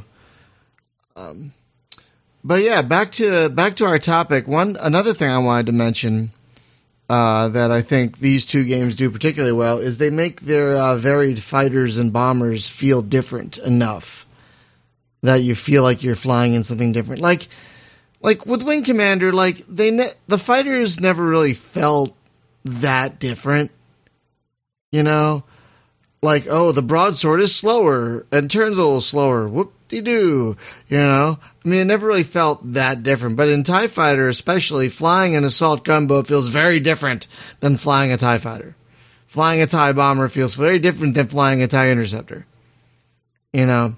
So they, they tweaked the flight model just enough i feel to give you a different feel per each craft. You know what i mean so so I think that they really like some missions that never felt like they gave you the right tool for the job. Like, oh, you're giving me a gunboat? Really? Uh, fine. you know, I guess I'll take the gunboat. But um but yeah, I think go ahead. uh, I think it's like um, it's an extension of the energy uh, system. It's you have three main class of ships that have each one a focus. One is focused on speed, one on power, and the other on health or something like that. And that's what gives you the different feeling for each of the ships. This is true. Yeah, I mean, they really did a good job, like making the interceptor feel different than the heavy fighter, feel different than the bomber, feel different than the, more uh, jack of all trades fighter. Uh, and, and it's not just about energy; it's about like how they felt when you were flying, how fast they went. Uh, so yeah, it's just these little things they did to tweak the flight models. I think just enough to uh, to to um to make uh to make it feel right. You know what I mean? yeah. Now, so let me say the worst goddamn flight model in all of space games. Oh, is hit no me. Man's Sky. Oh, is it? I never. Pl- Yeah. I haven't played it. Is Yep, it that? yep. Really? It's that. Yeah, I hear it's not not much of a. I hear it's not much of a flight model. I hear it's more like a well, that, swimming. that's the thing. someone described It's it a as. warp model. Someone, Well, someone the- in- in described the it as. days, Sorry. Go ahead. I was, I was, I was going to say in the early days with No Man's Sky, I don't know how it is now since they've done a lot of updates, but you had to have some mods just to get it to like, you know, I want to land here. Well, we're going to land you somewhere within like 300 yards of where you wanted to land. Yeah, because it would pick like a flat spot. It wouldn't let you land somewhere. Oh, that come was on. A little bit of an And angle. you were not free to crash either. yeah. Well, What? the, the one thing. Forced to, uh, if you tried to go straight to the ground, the game said nope, and you were flying away. Yeah, so there's That's a true. there's a low altitude limit, Oh and come you on! can't get below a certain ceiling until you hit the land key, and then it'll let. There's a mod that lets you do it though. the The mod for the flight model actually fixed the hell out of that flight model. Um, but the the one thing in there is even when you're in space, right? There's no ground to worry about at all. If you if you just pull up, right, you can actually tell when the ship like points vertical and then like flips over the other way because there's resistance to it. It's it's like um, it doesn't want to face directly upwards because it is a horizontal model. So it actually just does like a transition at the top and like you know pops over and then you're going the other direction. It's not a smooth 360 flight model. It's it's very much like you're flying on a flat plane and you know there's altitude but it's not like a sphere. It's really weird feeling because it's it's just like I'm I'm pulling on the stick and the game shouldn't be resisting me. And then, you know, if I try to just go horizontally, it's fine. So you can tell it's it's like something really weird going on there. Someone I, I, I quite remember that Battlestar Galactica Online had a similar issue oh really? that you couldn't. Yeah, if you tried to pull up, you'd eventually just start going into a spin because you couldn't go straight up. There, there was a limit technically Yeah. on how on how high in terms of altitude from zero you could be. Uh, Yeah, well this this thing it's it's also angle, right? It's like the game gets confused whenever the when the vertical component like the you know the the y angle becomes zero. It's just like I don't know which way I'm facing and kind of resists it. So it hesitates for quite some time. So it's like a struggle to get it to flip over the the pure vertical coordinate. It's it's really weird feeling. It's offensive. But other than that, I, I I had hoped it would have. Okay, so uh, one of the games, it's it's a space dogfighting thing, but it's also very much a flat space thing. Is um, uh, Everspace, yeah. but I love that game. Yeah. I could play that all day. It Oh, does yeah. not Oh, offend yes. me. Someone told me that the flight model of uh, No Man's Sky is basically like swimming through pudding. Does that sound accurate? That's that's apt. Yeah, Yeah. Yeah. It's, Yeah. That that's what that's what I heard, and and it's it's a shame that uh, apparently not much has been done to fix that. There's been more stuff done to the planetary aspects, like your your you can buy a freighter and then you can make that a mobile base that that as you travel through the galaxy you can have it follow you and you can store ships on it, which is kind of cool. Okay, great. The flight model, yeah, not so great. But Yeah. I, I guess they're making some improvements. So so what do you, yeah, it's Sure. not the improvements we want, but hey, so what do you think of uh, Mike DePool's uh, House of the Flying Nun? Or yeah, Uh, House of the Dying Sun, you mean? yeah. yeah. Is it that bad? No, no, it's great. I No, like the it. the dog fighting has always been the best part of that game. That is that is a pretty close successor to Tie Fighter, I would say, because there's not much, there's not a lot of energy management. It's kind of there, um, but uh, that that's definitely a solid successor in terms of flight modeling. Uh, the gameplay, which is why I'm not keen on it, it was really pared down from the initial design, and it I think it lost something for it um, in my opinion. But um, in terms of pure dogfighting, it's not bad, especially if you just want to use a controller and just jump in. It's not bad. Yeah, I like it. I like it for um, well for that, right? But it's it's like little quick set piece battles, a little bit of RNG kind of thing. But you know, it's it's like here's a situation, jump in there, figure out how to kill this stuff, and at, a great disadvantage, and then get the hell out because you're going to lose if you stick around too long. And I, I think that was his intent right from the get go. Um, but it's uh, yeah, I, I don't know. I like it for what it is. Um, the control stuff, it, it's unfortunate you can't use a stick and throttle with it. Try as hard as I could to get it done. Um, but it's, you know, gamepad. But I play it mouse and keyboard. I just don't give a shit. Uh, and I do just fine with that. But it, yeah, for the game that it is, because it's it's a little space roguelike kind of thing. It's uh, ever spacey in in a different flavor, but it's it's definitely like you're gonna die a lot. Yeah. So Uh, and and the other um, solid uh, first person shooter uh, sim we've got in the last few years is called Ethereum, but that bar that bar is more in the flight um, the Wing Commander flight model. Uh, so it's again kind of flying a desk a bit. Not as bad, but not as not as good as Freespace Two or Tie Fighter. Um, the last thing I wanted to bring up in terms of Freespace Two and Tie Fighter, which I the the area I think they excel at mechanically, are the weapons.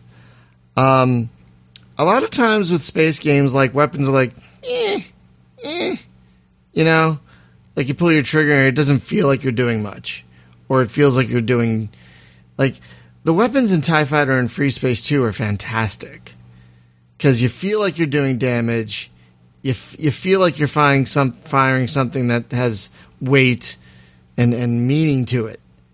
You know, yeah, what I like mean? uh, like Space Raiders or what the hell was that called? That I Magic game. the what? Star, oh, um, Star Raiders. Star Rangers. Star Rangers. Yeah, yes, Star Rangers. yes. that game had criminally bad feeling weapons. That was really the only fault with the game. It Yeah. was just like the lasers were just kind of like pew pew pew. Yeah, you, you felt know, like you had to fire a million of them just to do a little bit of damage. Yeah, and, Uh, and when you hit the enemy, it sounded like dice rolling in a cup, which it was was really a Yahtzee offensive. cup. It was such a Yahtzee Yeah. cup. It's exactly what that was. It's like, why? Why are you using that sound But, effect? well, you know that that's a whole nother topic, right? Is like when you hit the enemy, um, the games let you know, right? It has to. There's no sound in space, right? You're not going to hear explosions and stuff. But um, oh god, what the he- what game was it? Well, Wing Commander used to be doing it a lot too, right? Like when you're hitting the enemy, you would actually oh, it's privateer. is the sound effect that is just burnt into my brain. Is when you're hitting the enemy and it's like bonk, bonk, bonk, bonk, bonk. It's yes. what? Yes. Wow, wow, wow, wow. Yeah, that kind of like, really?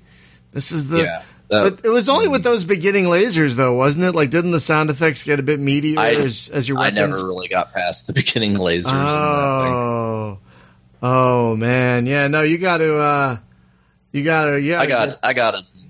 I need to just You you got to get to that But- Steltek weapon, that Steltek alien gun. Oh my god! Oh, you mean the shit they take away from me in the yes. Spoilers. yes, yes? That gun, that beautiful, beautiful There's people. gun. There's people still mad about that. Like I'm mad about. I'm- I'm still mad about know, taking my cow away in black and white. No, I'm still mad about it. I, I refuse to play Righteous Fire because of it.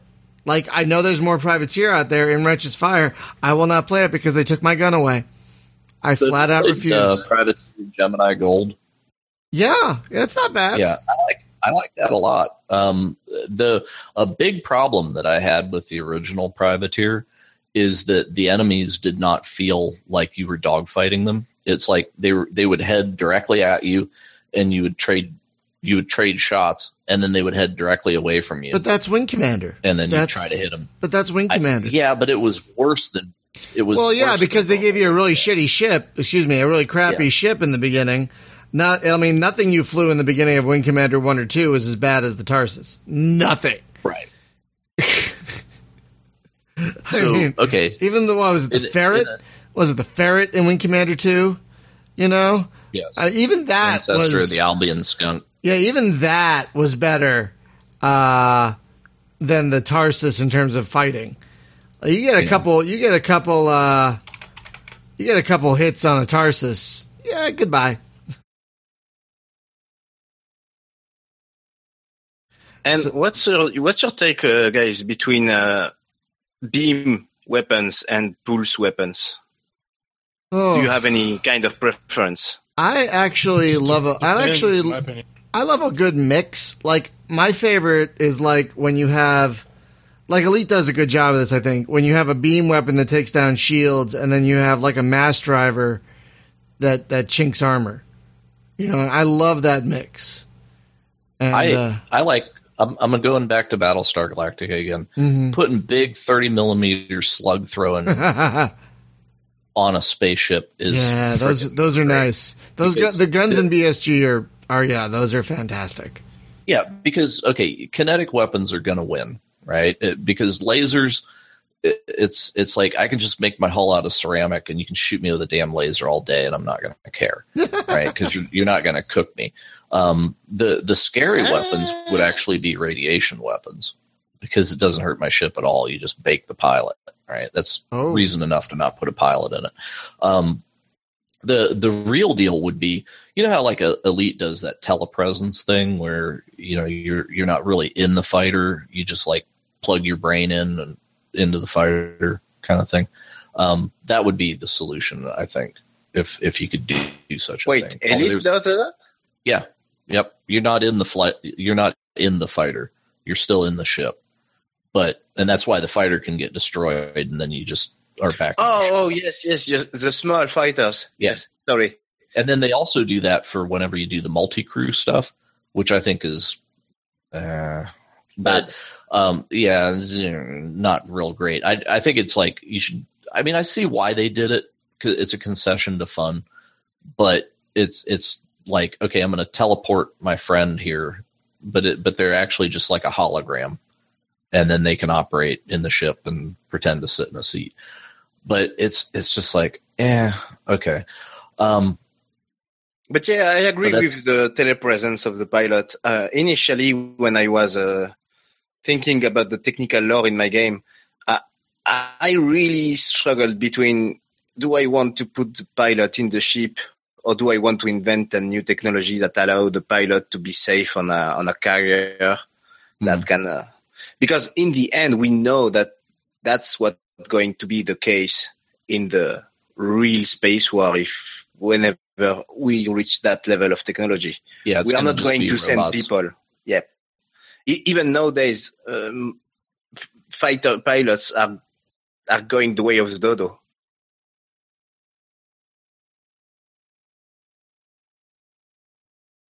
Sorry, responding to the chat.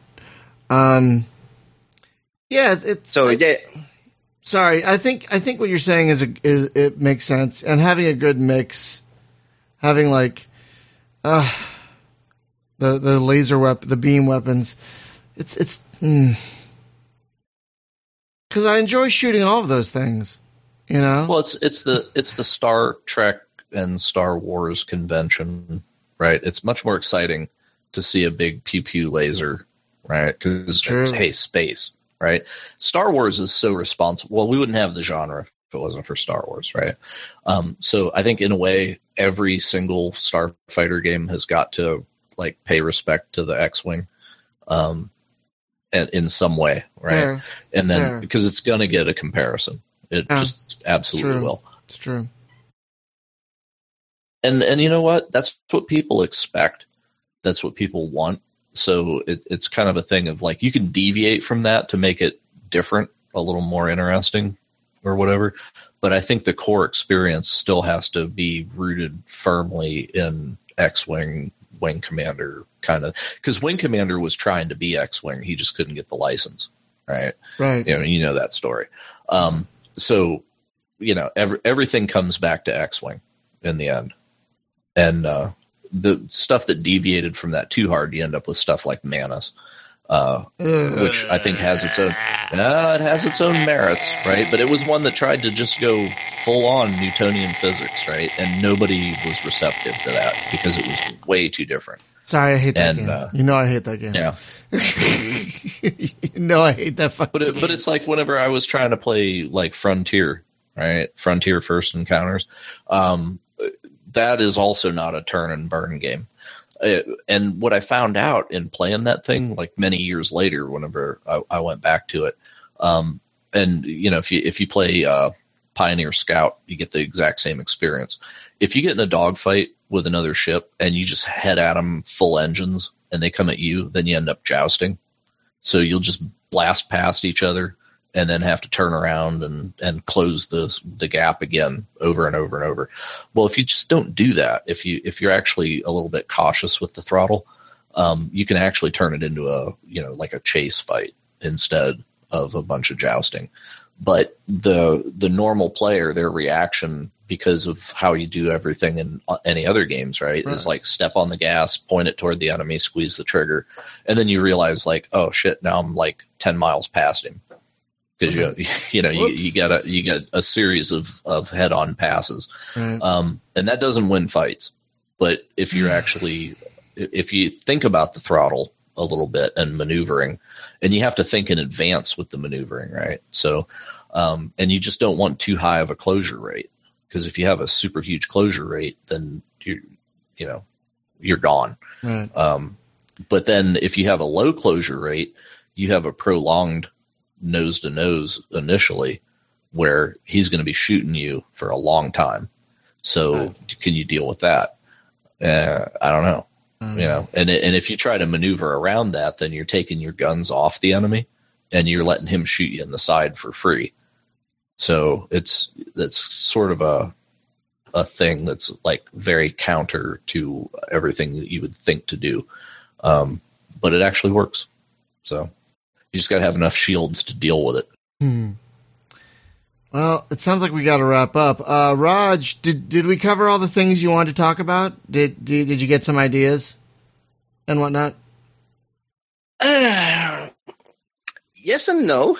I mean, it's a It's- big topic. It's a big topic. Yes, we might it- have to do another. We have Hey. to do another show on it. It's a huge topic, and I think I kind of think we only scratched the surface of it. Uh, and we've Totally. been, we've been going for almost two hours, so I think it might be good to think on it a bit and, and circle back in maybe a couple of months. Like maybe when you're Well, I, I think the question the question really is. I mean, this is a survey of us Mhm. of like what did we think was important across a, a very wide variety of, Mhm. of things. yeah. But but to you though, because you're making a, a game, hmm um, what's what do you want your game to feel like? What, you know, whether it's popular or not, or or whatever. What's your vision for what you want the experience to be? Because that kind of informs. You know, it's like we start there and then we bend it to where people will be able to deal with it, not the other way around. I think. It's a bit, a bit. Uh, it's a bit of two of both. I mean, the point, the main point that I want is a game that feels uh, tense and exciting. Sure. I mean, basically, I, I would love to be able. Well, I, I mean, it's a little bit uh, presumptuous to say that, but I would love to be able to do something like what uh, the new Doom did to the franchise. It's just to rebuild something using modern technology and getting the same old feeling, but without Just include better without- multiplayer. uh, yes. Uh, excuse me. Uh, I, ah, sorry. Uh, rebuild uh, the franchise and um, ah, sorry, I'm losing my words. And making the game exciting, uh, like they were at the time, but without using the nostalgia factor. I so don't you want the so you games to be good modernize because it. of the nostal, not because of the nostalgia, but exactly because of how they feel.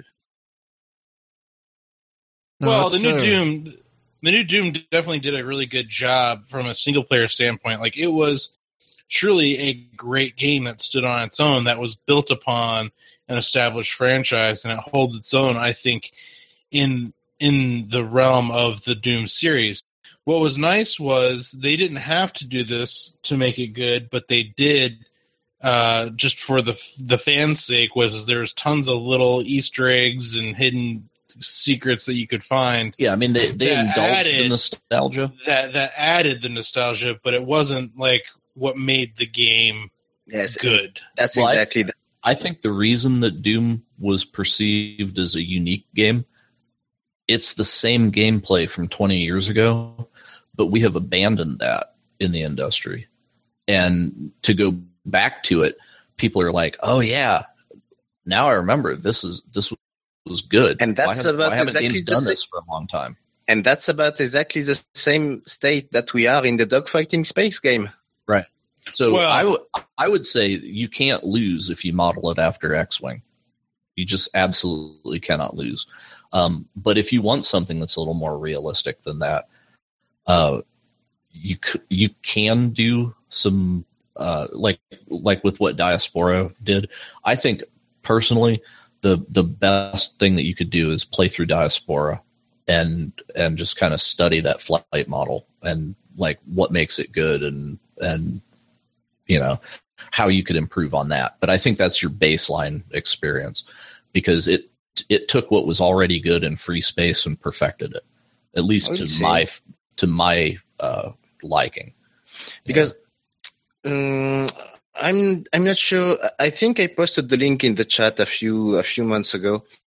Because uh, what I am really trying to go for is, as I a, a bit as I said that earlier, is some kind of car race in space. I mean, transform the dogfight into something that feels like a car, Mhm. and get that that feeling of intuitivity the guy should be able to take the commands and feel like he knows how to fly the thing.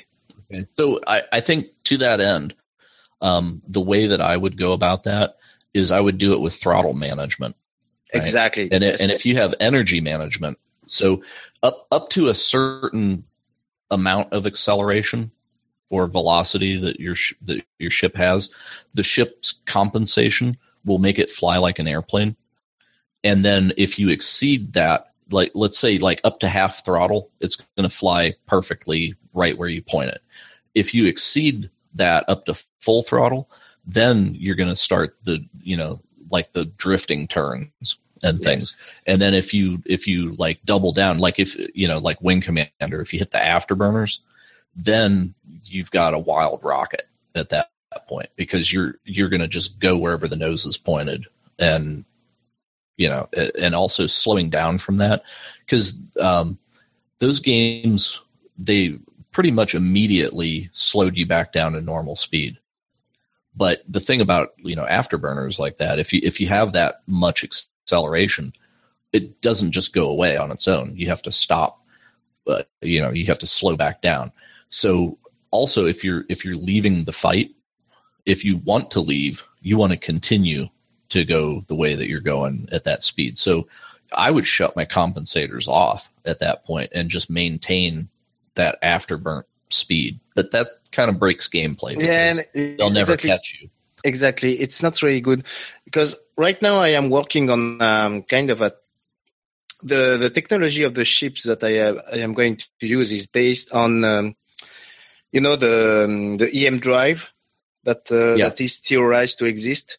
Yeah. I just added a, a literal twist to this to this theory by making it rotate. It generates some kind of field that making actually drill through space, if you wish. Mhm. So that gives you friction, and so that gives you the ability to drift.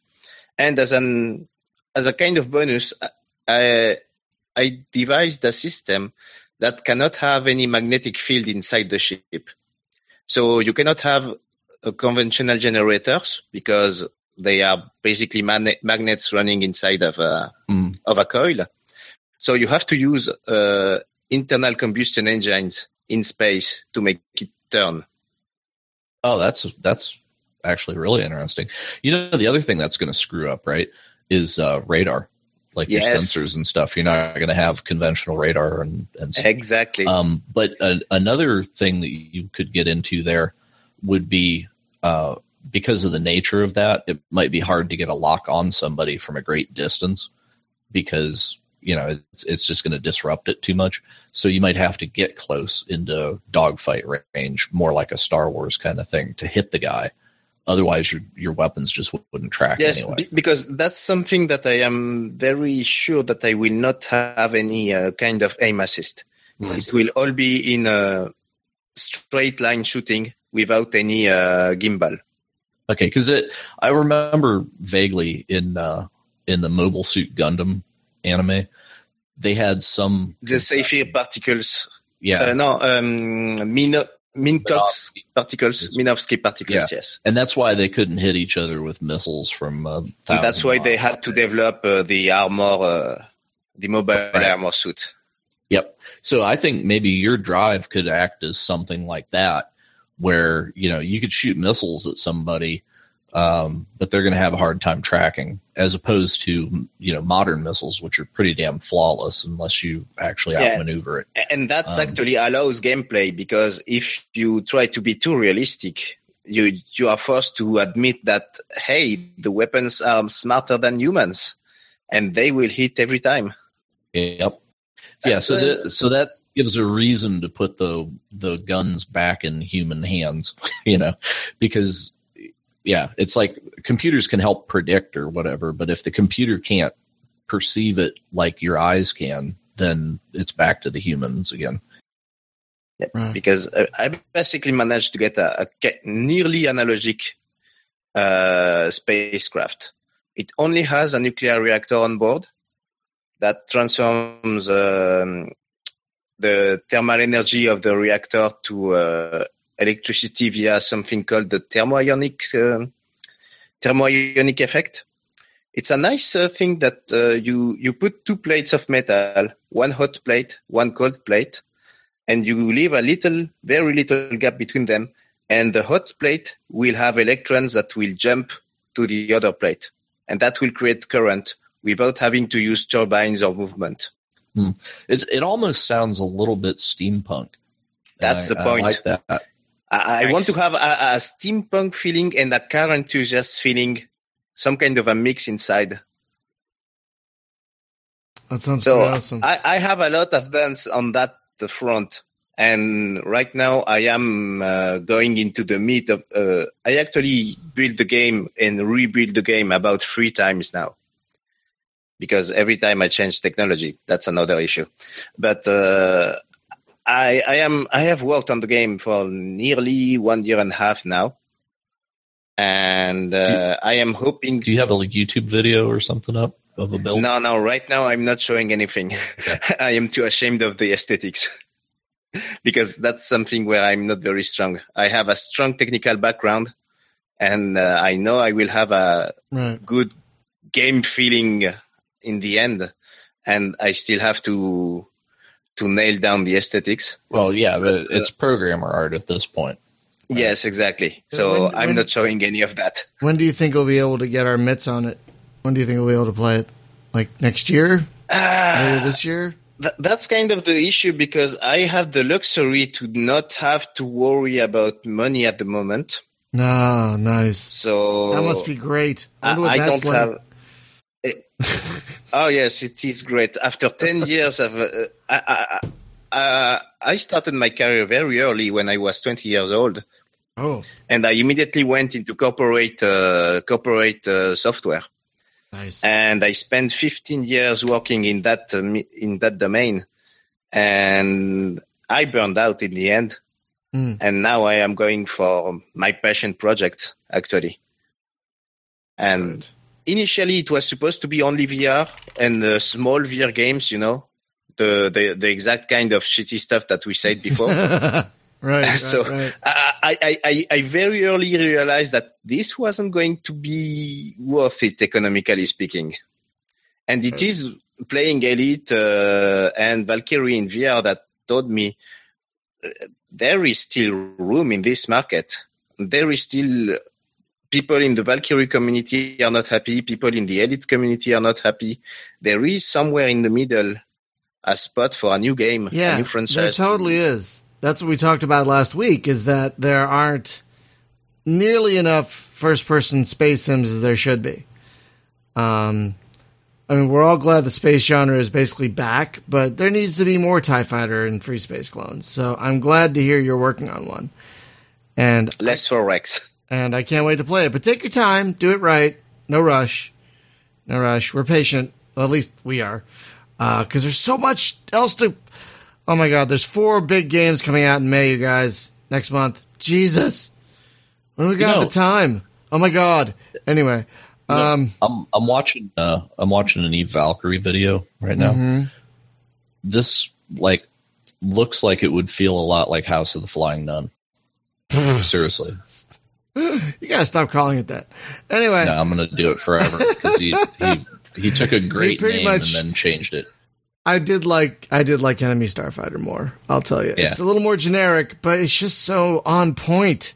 Anyway, Yeah, but I, I'm I'm looking at this and because like he was saying about you know you squeeze one trigger to to you know speed up and the other trigger to break and and uh, Flying Sun does exactly that. it really And- does. Yeah. Yeah, you know you know the game that we didn't mention all night What? is um is uh Strike Suit Zero. oh, There's a reason we didn't That- mention it. There's a reason because it's not very good.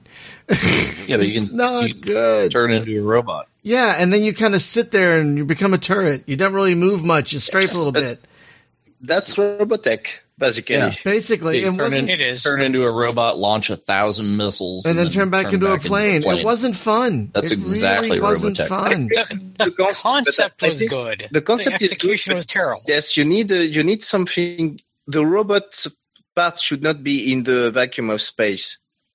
You should have a reason, for instance, to land on an asteroid Oh, or on a nice. space hulk, Mm. and That's then move up, move around using the legs and the mobility that you can have with a bipedal robot. That's a good And then you can maybe build something around that.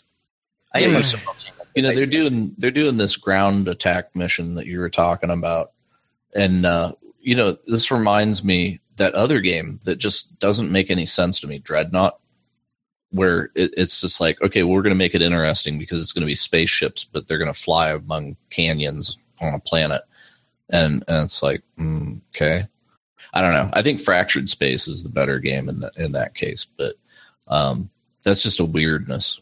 Like the whole like let's put spaceships on a planet. That's a genre unto itself that makes no sense. But you know you know what know. did it kind of interestingly what what was that game? Was it slipstream? Or uh, Slipstream? there, there were games from the The- the from racing the early 2000s the racing? no no not the racing game. There is uh, Heavy i have it uh, no i have it in steam. Let me look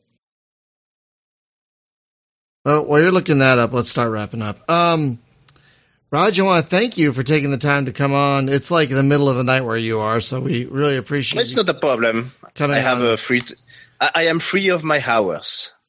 that must be nice. Uh, but we, It do is, appreci- it is. we appreciate you coming on. Basically, it's like what three, four in the morning right now, your time. Four and a half. Oh my god. But I woke up at twenty, so it's okay. Okay.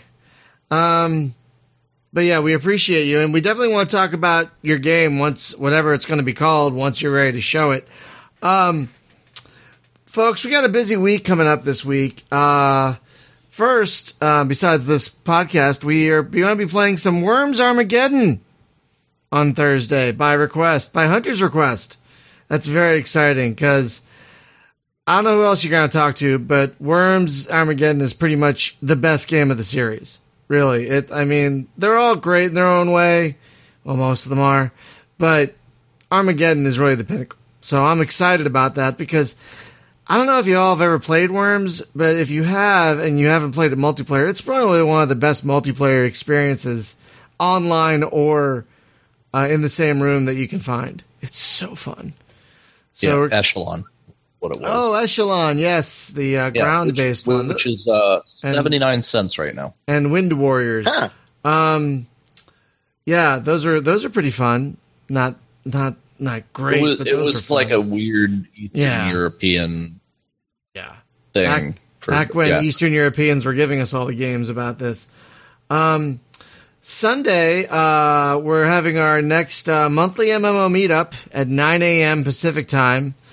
And uh, we're going to be playing Discovery Freelancer, which is a mod slash total conversion for Built Freelancer. right now. Uh, yeah, we're we're spooling up our own Wow. server. What? Yeah, the I've got the We'll talk later. Yeah, right. Well, it's not the official server that we're going to have, but this is the test. Like I'm Okay. figuring out how I'm going to Yeah. manage this. we're working on our uh, own server that should be up by Sunday. Uh, Hunter and Jim are making that happen. Thank you guys for that. So uh, that's going to be fun. Uh, you can uh, there'll be links to all that in the show notes. There's links to that on the site, um, on the calendar, and and on the blog posts. By the way. And next week on the show, we're going to be talking mods. We're going to have the creator of the really fantastic looking Freespace 2 Total Conversion mod, Between the Ashes um, which I've only played a mission or two of. It's fantastic. That's what that's next week's game of the week too. Uh, so that's coming up next week on the show. So a lot of good stuff coming up. And finally, we're still running that iTunes review contest for uh, probably another week or two. Where if you want to review uh, our podcast on iTunes and take a screenshot of it and send it to us, we will put you in a drawing for a free game slash games. I've got a lot of keys just sitting around waiting to be given away. So, uh, so yeah, uh, please, um, please head over to iTunes and give us a review because that gives us more uh, visibility if you do that. So everybody wins. Um, so uh, we're still going to be running that for a little while. So yeah. Uh, oh, and also it seems we had less technical issues with the internet this week. That's because I turned off everything. So I think I'm just going to do that from now on. I turned I turned off Steam. I turned off Galaxy. I turned off a bunch of crap. And uh, I also didn't have a restream going in the background, so I think that worked. So I think that's what we're going to be doing from now on. Um, but yeah, thank you everyone for watching and uh, listening. This is a really good topic, and we're definitely we need to revisit it because I think, like I said, we only hit the tip of the iceberg. There's so much more we could talk about. Uh, but yeah, thank you everyone for uh, watching and listening. Jim, Eric, Hunter, and Raj, thank you for uh, being on and talking. And uh, we'll see you next time. Have a good one, Pleasure folks. mine. And ours too. Good night. Let's have some music in here, Boiler. Sure thing.